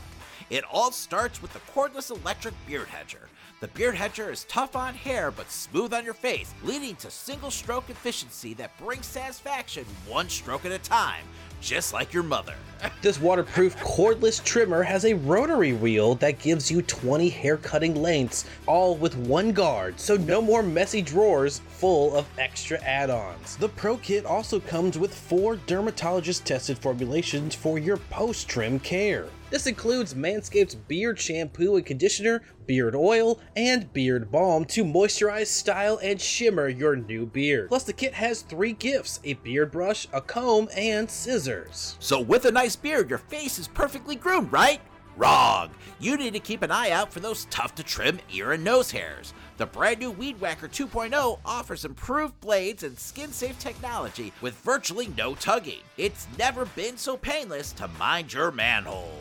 Now that you have your face looking great, you must try Manscaped's Performance Package 4.0 for the full body grooming experience. Good news though, the Performance Package 4.0 now comes with the Weed Whacker 2.0 and all the other below the waist grooming products Manscaped is known for. Your significant other will be delighted to see you covering all bases, if you know what I mean. So, listeners, get 20% off and free shipping with our code 20NerdShow at manscaped.com. That's 20% off with free shipping at manscaped.com and make sure to use our code 20NerdShow. Always use the right tools for the job with Manscaped. And now it's time for Christian's Corner. This week in gaming from software, the developers behind Elden Ring and Dark Souls sent out preview copies of their returning franchise Armored Core 6. Um, for those of you unaware, From Software didn't always make Dark Souls like games. At one point, um, they were known for making these impressive mecha warfare experiences in the Armored Core franchise. It's been about 10 years since the last Armored Core game, and those who got their hands on it seem to be, you know, saying nothing but positive things um, as you, the player, you know, will be gliding, flying, and stomping through a mecha anime paradise. IGN claims the game controls were you know easy to pick up, and footage has shown off you know gameplay that gives me a you know, great sense of scale as your mecha sent on task to take down what seems like skyscraper sized enemies. Um, additional reports confirm that multiplayer PvP will be a thing um, with about six person fights as well. Personally, growing up, I did not give too much attention to mecha video games like these. I think I tried maybe one Gundam game and swore off the entire genre entirely.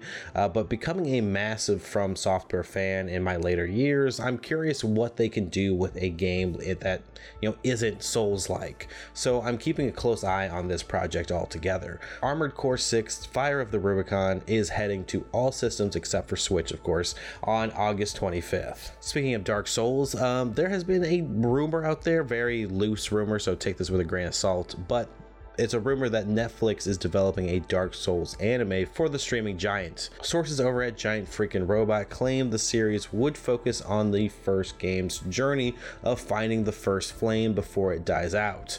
With success from adaptations like Castlevania and more recently Cyberpunk's Edgerunners, I could easily see Netflix having interest in a Dark Souls series, but no word on what studio may be attached for this or even what when it might actually come out if this does come to fruition. As for streaming, I know I keep saying we're going to be going live and then things come up. So I do apologize, you know, for my recent absence from Twitch. Me and my significant other schedules have just greatly changed recently and finding time to game has been difficult. I haven't really touched a game in about 2 fucking weeks. So, you know, I'm pretty much itching to get back to it at this point. I believe I will be able to be live this weekend, so make sure to check out at Amazing Nerd Live on Twitter or X or whatever the fuck it's called nowadays, as that's where I update all the streaming side of the Amazing Nerd Show. But we also, of course, post things to at Amazing Nerd Show on your favorite social media sites all over. So make sure to check us out on social media wherever you like. Uh, but with that said, let's go ahead and move on to some wrestling. Winging the skateboard up the spine of Nick Wayne and oh my, driving it between the eyes. Well, didn't Darby earlier? Didn't we hear him say he owed AR Fox everything? All right, Christian. So now it's time for our AEW weekend review. And I don't know about you, man, but like this week, both shows, Collision and Dynamite, just felt really fillerish. I think that's a fair opinion of the shows. Which, listen, like, you know, once in a while you're going to have that, right? Um, especially when you're trying to book, you know, two shows, 52 weeks, you know, a year. But. Mm-hmm you've got a lot on the horizon right now. Um, you know, you're coming off of Blood and Guts, and then in less than a month, I think you've got the UK show, and you've got uh, All In, right, or All Out. I can't even get both of them straight, right? All Out is the the show. Uh, All Wembley. Out's the one here, and then All oh, In. Oh no, no, is, uh, okay, uh, you're right. Yes, okay, sorry. All In, you know, which is the original show that kind of like you know started everything is actually the Wembley show, and All Out is the Chicago show. Got it. Um, yes. But we don't even have any an- matches announced at this point for either of those shows. Um, and even if this was like a normal pay per view situation, like with it being a month or so out or a month or less out, that's that's pretty odd. Um, and I get it, like all the tickets are already sold for All In, but come on, man. Like you got to give us something, especially like coming like out after an event like Blood and Guts, which is to me like a pay-per-view caliber event, something that like was the mm-hmm. accumulation mm-hmm. of a major storyline that was going on for months. So you would think that we'd be getting like almost like this resetting of the table, like almost like you know uh, a Raw after a pay per view, like how it was back in the day at least. But that just wasn't the case here. Like Collision, I'm a little more forgiving of because you know Blood and Guts didn't take place on Collision, um, and we did get like the aftermath of the Ricky Starks heel turn uh, which mm-hmm. was a much better Ricky Starks. Um, I thought his promo in the ring with Punk was fantastic. He finally felt like himself again. Um, I don't know what happened, but somewhere during this whole babyface turn, it felt like Ricky kind of lost his groove. Um, so this like whole promo back and forth with like Punk was a breath of fresh air. I was like, okay, we found the character again uh, we're back. Uh, so I'm looking forward to see like what's in store for Ricky. Uh, you know, they set up a tag match uh, with him teaming with Christian, uh, who apparently still thinks he's the TNT champion, uh, and Luchasaurus is just kind of hanging out in the background. Which I mean, you know what? I can understand why some people don't like the storyline, and maybe it's not a great look for Luchasaurus, but honestly, like a, a Luchasaurus title run, are you that excited for that? So I, I, don't know. I feel like this is the best of both worlds. Honestly, it makes sense for Christian. Yes, I mean, it, I don't see any yeah, problem with no, that. No, I agree. I just thought the uh, segment in general was just clunky because it just felt like everyone out there was a heel except for Darby. Uh, I mean, even CM Punk was like addressing the crowds, you know, fandom of the New Jersey Devils, um, and calling them failures essentially. yes, yes, and I mean he's always going to be Hill in New Jersey just because that's you know uh-huh. the, whole you know MJF program and everything like that. So exactly. I was fine with it, but I can understand that where you know if you're kind of just tuning into the show, you're like, well, what the fuck's going on here? I did appreciate Punk saying, "I'm not gonna you know come down on you for cheating to win because I've done that in the past. I'm glad that he addressed mm. that instead of, you know, being a complete hypocrite because we've seen that a lot of times from, you know, your baby faces. It's like, wait a second, I remember six months ago when you were a heel. so, um, you know, I appreciate that. I appreciate, you know, him saying that he was actually proud of Ricky and everything like that. Um, but what I don't appreciate is him still thinking he's the world champion for some reason. Because even by yes. that logic, he lost to Ricky. So then Ricky should be the world champion. I mean, if anything, they could say it was eliminator rules, and now Ricky is deserving of a red bag championship. Uh, yeah, whatever match. the fuck that means. I hope to God that they don't go that route, and there's a collision world title. I hope uh-huh. that's where uh-huh. not that's not where we're headed. So, um, I mean, um, he called I, out MJF during that. He's like, because Max is too afraid to give me a title match, but I don't. Yes. I don't know. I'm hoping that, that was the breadcrumbs leading to a match between him and Max mm. and mm-hmm. all out. You know, you know that's in Chicago. That seems to make the most sense. So I'm fine with that. But as for the rest of the show, I thought the tag match uh, in the main event was solid. Um, you know, uh, I'm glad that Darby was on the show. I don't know. It, it made it feel like there was some cohesiveness between Dynamite and Collision. Like I don't like the fact that Collision feels like it's taking place in a different world. Um, so I want to see more crossover. Like I, you know, I hate the idea of a brand split. So like it's fine if you have some talent that are usually featured on Collision or vice versa, but they should be able to cross over. Like there shouldn't actually be like a forbidden door in your own company. Mm-hmm. That makes no sense whatsoever. So we've seen WWE try it and it just fails miserably all the time. So, um, and it just, why handicap yourself? You know, it, I don't get it. So, um, but no, I thought the tag match was fine. And I thought Ricky was really able to solidify himself as a heel. Um, you know, once again, like I feel like he's found his mojo. I also like that Ricky and Christian went over. Um, I'm glad that Punk is willing to like you know, take an L. And I saw some people like criticizing that. I was like, who gives a shit? Like, come on. Like, it doesn't take long to heat someone up in the world of mm. wrestling. You know, I agree that wins and losses matter, but when you're the star of the level of CM Punk, it doesn't hurt you no. to lose once in a while, like a nothing happening tag match. I mean, come on. Especially if it's in the name of building, you know, Starks, who cares? Yeah, and I, again, it works for the story, so why should it? It shouldn't bother you that much. I mean, if he's going to cheat to win, it's it's a, still a cheat, you know, every single time. Right, right, exactly, exactly. Um, and I was just I, I thought it was cool seeing Christian and Punk in the ring again together. Uh-huh. So. Um, and but bitching, otherwise, i will never get over that promo. Uh, what was that when he uh, when they uh, fought off in uh, WWE and Punk uh, kept interrupting him by calling and saying he's bitching and bitching uh-huh. and bitching. um, otherwise, on Collision, we had the possible retirement of Daddy Ass. Um, I'm sure it's a storyline. I did think it was well done, though. Um, I, I, you know, we have the acclaim challenging for the trios titles against House of Black. House of Black won pretty soundly in a pretty quick match, mm-hmm. uh, which I was surprised by. But you know, once I saw this angle take place, I was like, okay, that makes sense. So, and we did have Daddy Ass a couple months back say that, you know, if, you know, after they lost their, uh, their trios opportunity, that, you know, if they couldn't win these belts, like, you know, he was going to hang it up. Yeah. So I was like, okay, I just needed to be actually reminded of that because I was like, what the fuck's going on here?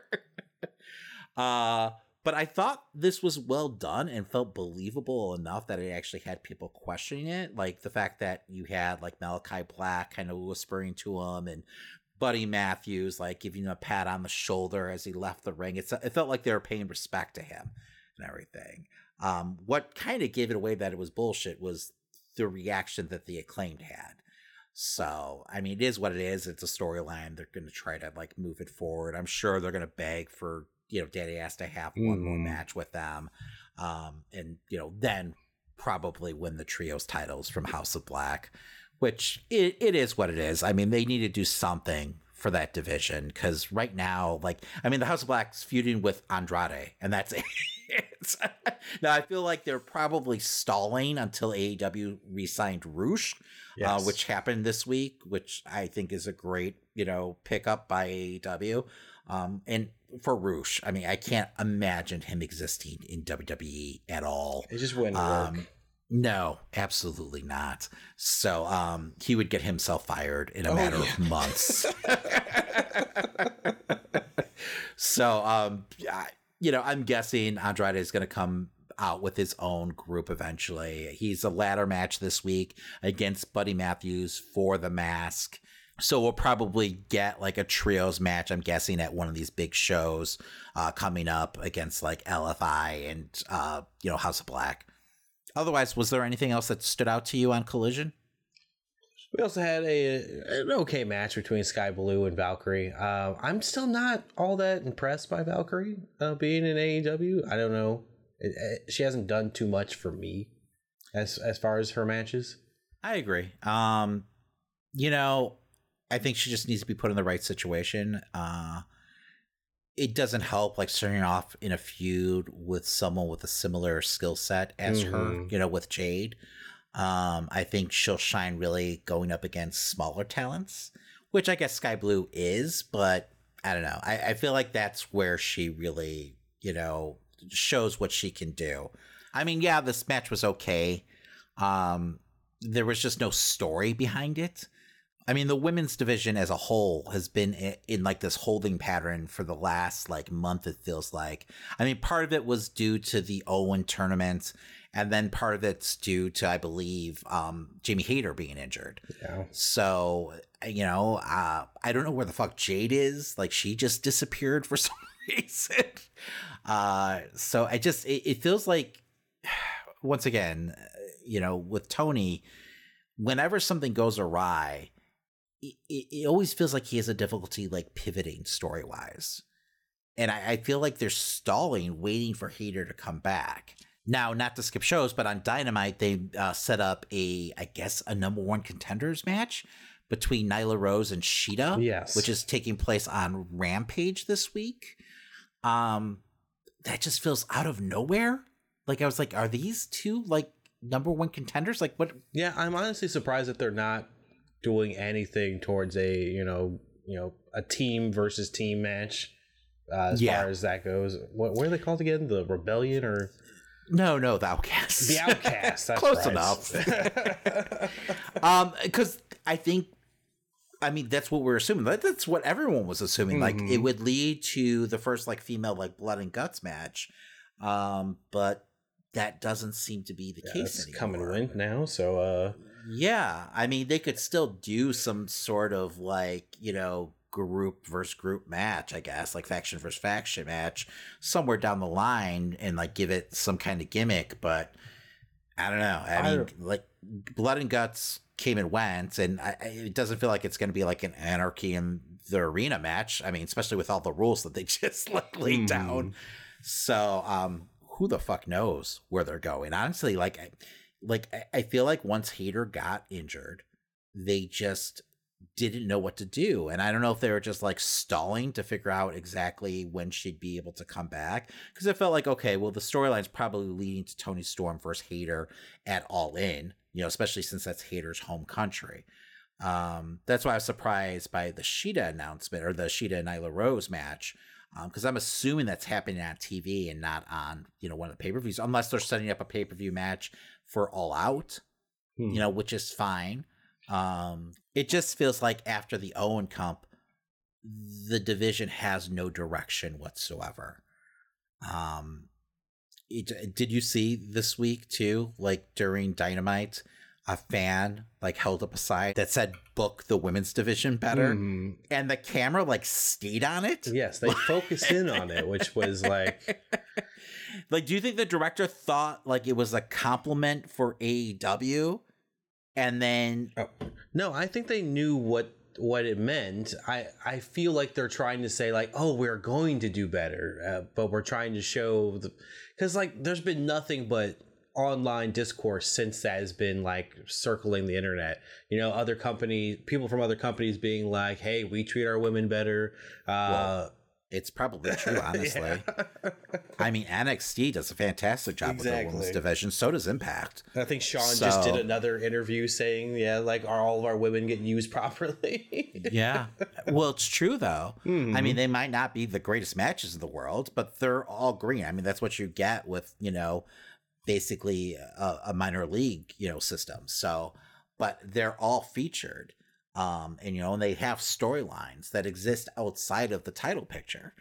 Um, you know, and I just I still feel like there there must have been an edict laid down by Warner Brothers saying that they only wanted one match per dynamite you know, one women's match per dynamite. Because otherwise, this just makes no sense. Mm-hmm. Like, because even if it was a rating situation, you would think the bad press that you're getting alone for booking the women's division, you know, like this wouldn't be worth it. You know, like at least like twice a month have multiple women's matches featured on Dynamite. You know, because they're, they're they're they're following the same formula on Collision. So I don't know. I don't know. It's just bizarre to me. Um, you know, because the bad press is eventually going to backfire on them. And if you're not featuring them on the show on a regular basis, when they do show up, you're really setting them up to fail, especially like some of your younger talent. Like they need to be out there getting experience. They can't just be sitting, you know, in the back. You know, it just, mm-hmm. I mean, mm-hmm. Eh, I, I just don't get it. Um, because uh, you know, uh, back in the day, like when the company first started, part of the problem was the lack of a women's division. You know, they didn't have the talent to facilitate like multiple women's matches on Dynamite. But now that's not an excuse whatsoever. They have plenty of talented women. Um, and fucking Tony's booking a decent women's division on ROH. There's multiple women's matches featured on that show every week. I mean, it just plays into your theory that maybe they've been told to only have one because, uh, like we've seen, he does like to utilize as much of his roster as he can. He loves playing around yes. with all these different types of matches. So I don't know it's just so bizarre to me. I know it probably sounds like we're making excuses for him. Trust me, we're not. If you listen to the show on a regular basis, we've bitched about this from the very beginning. Um, it's just so absurd at this point that there has to be another reason behind it because there's no way that he could see this as a net positive, you know, at this point. Like ratings be damned. Like it, it's a, at some point you have to sacrifice a quarter hour in the name of growth. Mm-hmm. Um, so I just I don't get it, and he has to see that. Like he's an intelligent guy, he knows better. So I don't get it. I don't get it at all. But anyway. what I started off saying was this the, the, whole Valkyrie match was setting up a match on Dynamite. We had Valkyrie challenging Britt Baker. Um, you know, they didn't have the best match in the world on Dynamite. I guess we're going to move over to Dynamite. Yeah, now. I mean, it's fine. There, there's really not much yeah. on, else on Collision. Um, it was a fine show, but it definitely felt like a filler episode. Um, but but yeah, I mean, Valkyrie and Britt didn't have the best match, you know, of either one of their careers on Dynamite but it wasn't as bad as a lot of people are making it. Like there was one big botch spot, and that was it. Um, you know, otherwise I thought it was fine, and I thought they recovered from the spot fine. So it definitely feels like they're trying to get Britt on back on the winning track, mm and maybe like part of it's because they realize that Jamie Hayter's not going to be back anytime soon, so they need to get Britt hot again. You also need to resolve this whole like outcast storyline so I don't know if you get like Valkyrie involved with the group or. I mean, she did make comments um, uh, in her previous on Collision saying like, "Hey, you know, I, I know these homegrown girls." Like she kind of called out be, the fact that she is an outsider. So I was like, "Oh, are they going to play into that aspect or not?" Yeah, yeah, and I feel like she would work fine mm-hmm. in that mm-hmm. group. That that totally works with me. Um, you know, and I mean, right now the baby faces have the advantage. Yeah. So I mean, if you think about all the people who have stood up against the outcasts, I mean, they all disappear after a week or two. But we've seen like Rio, Shida, you know, Britt, Jamie. I mean, there's been multiple women who've like come out and made oh Skye Blue, right? Mm-hmm. So I mean, add more in the mix. That's fine, but you've got to get the, like the storyline going again. Um, you know, because otherwise it just feels like a complete waste. Um, otherwise, speaking of complete waste, I just like I, you know, there were some good matches on Dynamite, but like I was expecting some like big follow up with like the Elite, and they weren't even like on the show at all. Nope. Like we didn't even get like a you know like a backstage promo or anything like that. They and they weren't even really mentioned, which was weird. I mean, I don't know if they're trying to just, you know, hey, we were in a big match, so we'll, you know, heal our injuries. But yeah, you would think that there'd at least be a backstage segment. Well, and then BCC is running amok. They yeah. were in the same fucking match and they True. lost. That's a good point. so that rationality doesn't make any sense, honestly.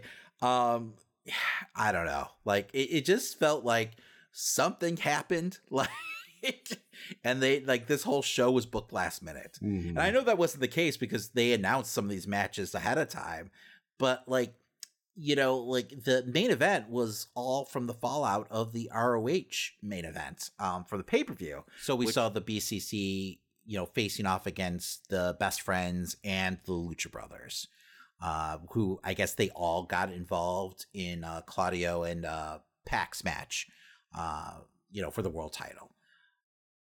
I don't I mean, I don't I don't see where they're going with this at all. Because the match just became this like this huge melee at the end. I think it, it, the Lucha Brothers won, right? Yeah, um, after stopping Beretta from doing a move on Penta, Penta reversed it into a package pile driver. And then this all ended up setting up a three way between Trent, Moxley, is it Penta? Yes for uh, the 200th episode of Dynamite. I thought they which, were going to put uh, Cassidy in instead of Trent, just because Cassidy ran out. I think what they're, and we'll talk about it in a little bit, but I think what they're doing is they're going to set up Moxley versus Cassidy at one of the two big shows coming up. Gotcha. So let's go there. Uh, the night started off with Orange Cassidy defending the title, the international title against AR Fox, uh, who's getting his now fifth title shot. uh, not for the international title, but I guess he's had four uh, trios title matches uh-huh. at this uh. point, and uh, one uh, TNT title shot. Hey, so Darby it's Allin kind says of, he deserves it. Okay, right? It, it felt because I knew when Darby was making that speech last week, I was like, wait a second, he's had title shots before, so felt a little weird. But I will say, like, I liked the match a lot. I liked the video package they did before the match, kind of setting up the relationship between him and Darby. Like, would I've liked to see it maybe last week to build it a little? Yeah, but but I thought it all did work in like a nutshell. You know, um, you know they had a really good match together. Um, AR Fox is definitely talented, but then after Orange caught him in one of his awesome pinning maneuvers, um, we had AR Fox turning on Orange, uh, which listen, I kind of get it. Like the whole putting like sunglasses on people's fucking face, like it's a little patronizing, right? like I was just in this hard fought battle with you, and you're trying to give me the thumbs up by putting your sunglasses on me. Like good job, champ. Like, I don't know, man. Damon would be a heel in wrestling. Uh, oh, absolutely. You would feel a little insulted. Like, come on. Sure. Um, so AR Fox attacked Orange. Uh, Darby Allin came out, said, What the fuck are you doing? You know, AR Fox apologized. But at this point, I don't know about you, but you could kind of see where we're headed. Oh, yeah. Um, you know, they already announced the match between Darby and Swerve um, you know, for later on in the night. And lo and behold, during a fantastic match between those two guys, which I could just watch them wrestle forever. Oh, yeah. Um, AR Fox came out, interfered, and after the match, ended up joining forces with Swerve, uh, and he is now part of the Mogul affiliates. No, I- uh, embassy. Mm-hmm. And he's now part of the Mogul embassy. Um, I think he fits well. Uh, him and Swerve actually have a history together from mm. uh, Lucha Underground. um, I don't know. Like I, I, I liked this whole storyline. I liked the fact that it ran throughout the entire show, and I thought was probably the best part of Dynamite. Honestly, um, Swerve is just man. He's one of my favorite AEW wrestlers right now, bar none. Um, and I'm glad that they're finally kind of getting behind him and giving him something to do on the show.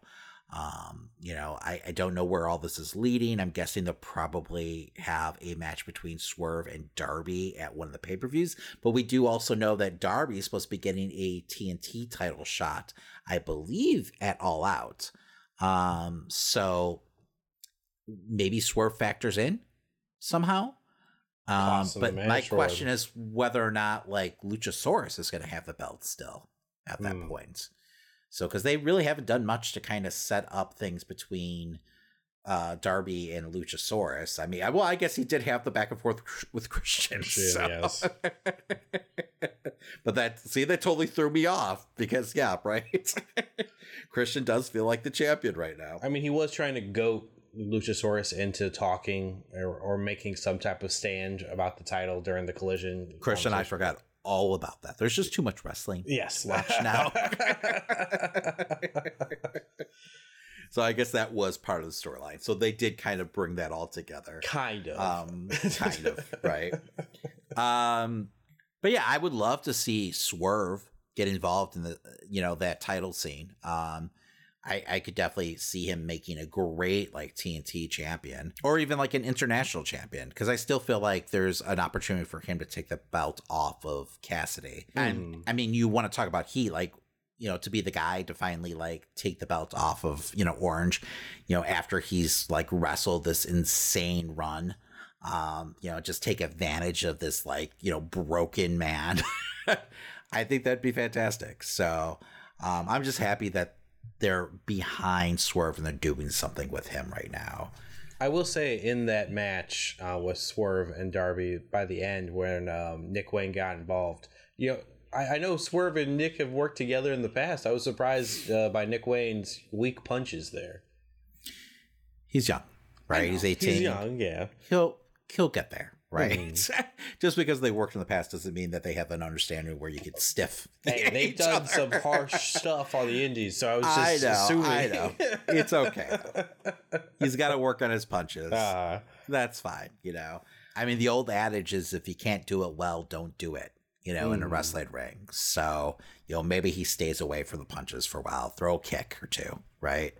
Um, you know, un- uh, until he learns to throw one. But I agree with you. They did look a little weak, but once again, he's 18, so let's give him a break.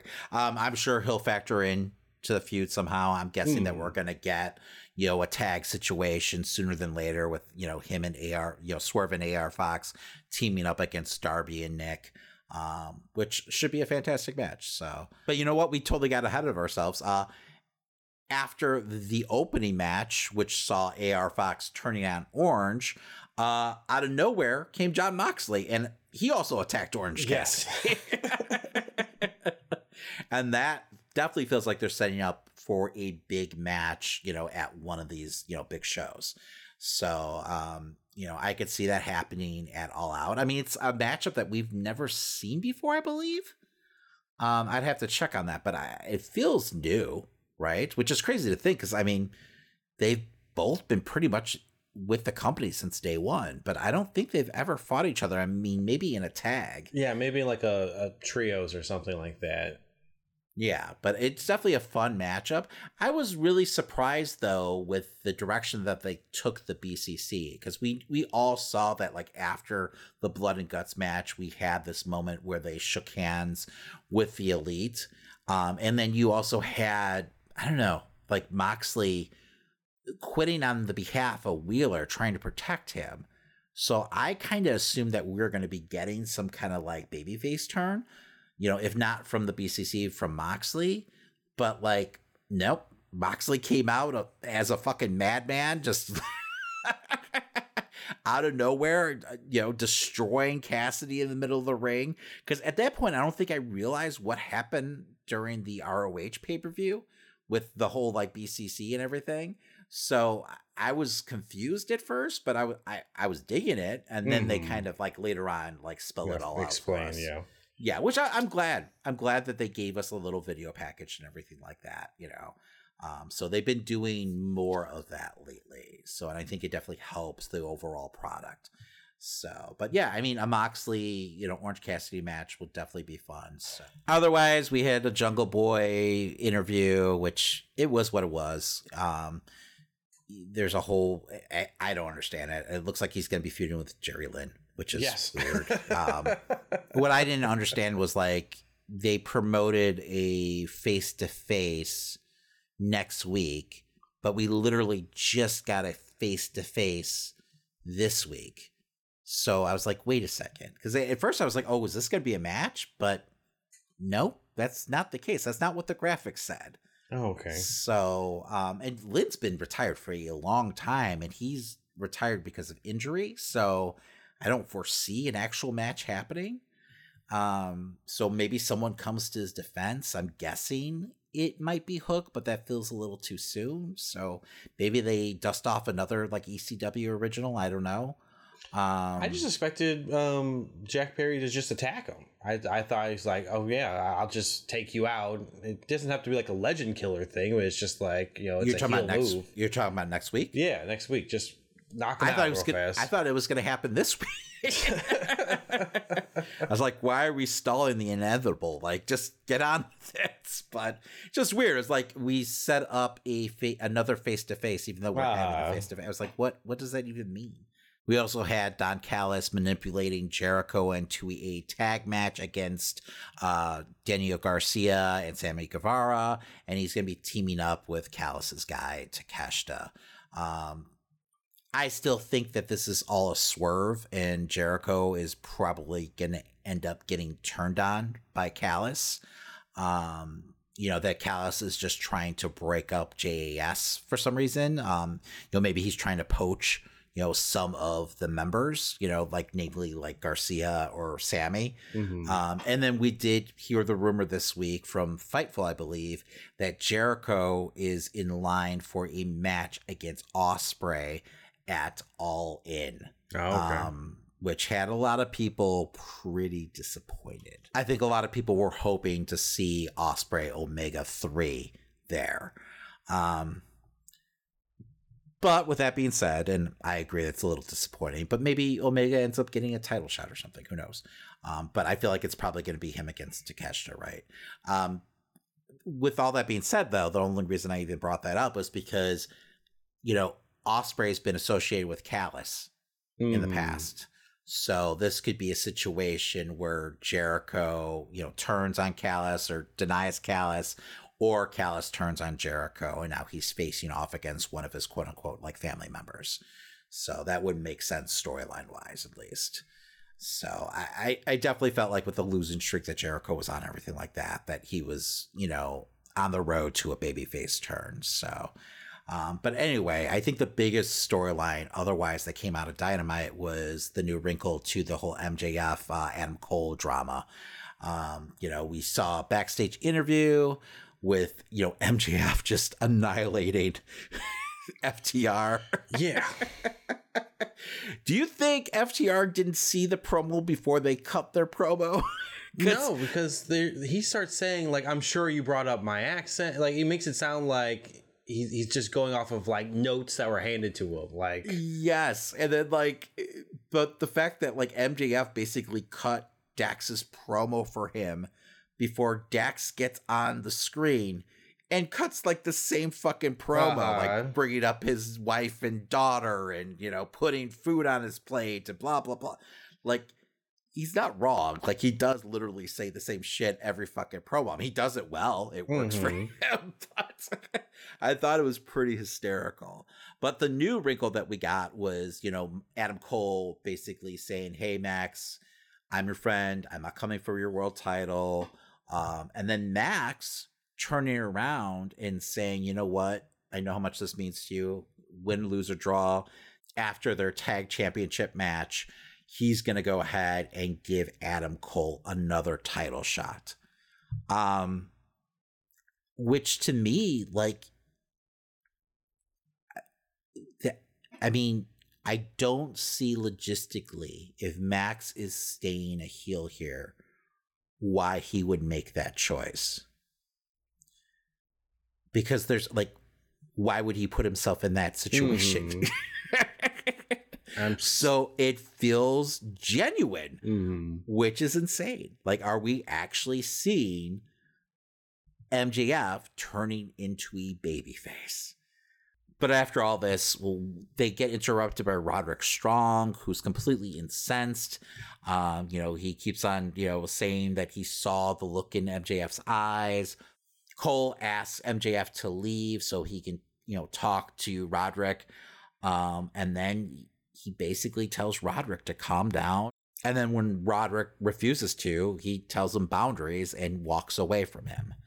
Um, I don't know, man. Like I could see it going two ways. I could see it where something happens where Roderick maybe costs them the tag match, um, and you know MJF is suspect of you know Strong whether or not it was a plan between mm. him and mm-hmm. Cole, and then we end up having Cole having to like re-earn MJF's trust again, or we have a situation where Cole is going to turn on MJF and he's plotting behind his back. Um, this was all part of his master plan. Um, which would just be insane to think, then that you have like almost like a double turn happen where you have MJF as the babyface and Adam Cole as the heel. I mean, I feel like Adam Cole works better as a heel anyway. So, um, I don't know. I don't know. I mean, whatever they're doing right now is getting over and working. So mm. I say stretch it out as long as you can. Um, you could set up this match between MJF and Adam Cole at one of the you know pay per views, and then you know end up having MJF fight against you know Punk, you know in Chicago. So you could do MJF and Cole at you know Wembley, and then you know do Punk and MJF at All In, and you could still yeah maybe they end the match on uneasy terms somehow. Obviously, MJF retains, but you're kind of questioning Cole's allegiance. And then, you know, you build it into, you know, the storyline for the match for All Out. I feel like that works. You can stretch this. I mean, WWE has shown you that you could definitely stretch this shit out. So, I, am definitely in the camp of having um, Adam Cole be the one to turn uh, officially. You know, I, I like I like the idea that he had to calm like Roderick Strong down because it's like, bitch, I'm about to get a title shot at yes. this point. Like, and you know, I'm a devious bastard. Uh-huh. Like, you ran with me for how many years in NXT and before that, so I mean, he's right, right? And like, mm-hmm. this is mm-hmm. definitely something that we've seen him do in the past. Like, this is totally, you know, in his wheelhouse. So, I mean, a babyface Adam Cole, even though he's like the world's nicest guy, like off screen, baby babyface Adam Cole just for me in like AEW feels so weird and wrong. Um, and maybe because my only exposure to the character has really been him as a heel. Um, but it, it just, I don't know, like he feels so bland as a babyface. So I'm all for the double turn here. And I, you know, if it ends up being a case where MJF and, you know, is the baby face, why not try it? It's not like you can't turn him again in a couple months if you wanted mm. to. It's mm. wrestling. It'll be fine. I mean, what we've seen Bryan Danielson just show up every other week, uh, uh right? A, yes. a, face or a heel whenever you wanted to be. Well, how great would it be to see like a babyface MJF going up against a, a heel CM Punk? It would right? be fantastic. I just don't. When are they going to pull the trigger on Punk? it's only been a month, Christian. It'll no, no, fine. no. I know. I'm just like we only have like what three weeks until All yes. Out. You know, yes. I don't know if they're going to do it in that time. Well, if something happens during that match, Adam Cole costs MJF the you know the match or something like that, mm. or Punk cheats to win, that could definitely work. So there's so many different routes you can go. Um, but it's compelling. Like I- will give them that. You know, it's something different. You know, it's taking a trope in wrestling that we've seen multiple times throughout the years. The whole can they coexist storyline, which WWE has done to the point of exhaustion now. Um, but it feels fresh and different because it's AEW, and I feel like they can do something to subvert all those expectations and really make it their own if they wanted to. So um, I'm all for it. But anyway, that really does it for this week. I know we're missing something that we probably wanted to talk about, but it's almost four o'clock in the morning. Uh, so, with that being said, make sure to join us next week for another edition of AEW Week In Review. Well, that does it for this week. As a friendly reminder, make sure to follow us on your favorite podcast platform. And while you're there, leave a five star review. It really helps new listeners to find the podcast and for us to continue to grow. Also, if you like the stories from this week's episode and want to keep up to date with the show, follow us on social media at Amazing Nerd Show or stop by theamazingnerd.show.com. And hey, to support the show further and get additional weekly content, you can subscribe to us now on Patreon. Just follow the link in the show notes. Also, if you want to rep some Nerd Show swag, you can head over to teepublic.com to find t shirts, hoodies, stickers, and more. And if you post what you bought and tag us on social media, we'll send you some additional Nerd Show swag as long as you live in the United States. All right, make sure to join us next week as we talk all the latest news and rumors in nerd culture and whatever's going on in the world of wrestling. My name's Christian. And my name's David. And that was The Amazing Nerd Show. Enough is enough! I have had it with these motherfucking snakes on this motherfucking plane! Everybody strap in! I'm about to open some fucking windows.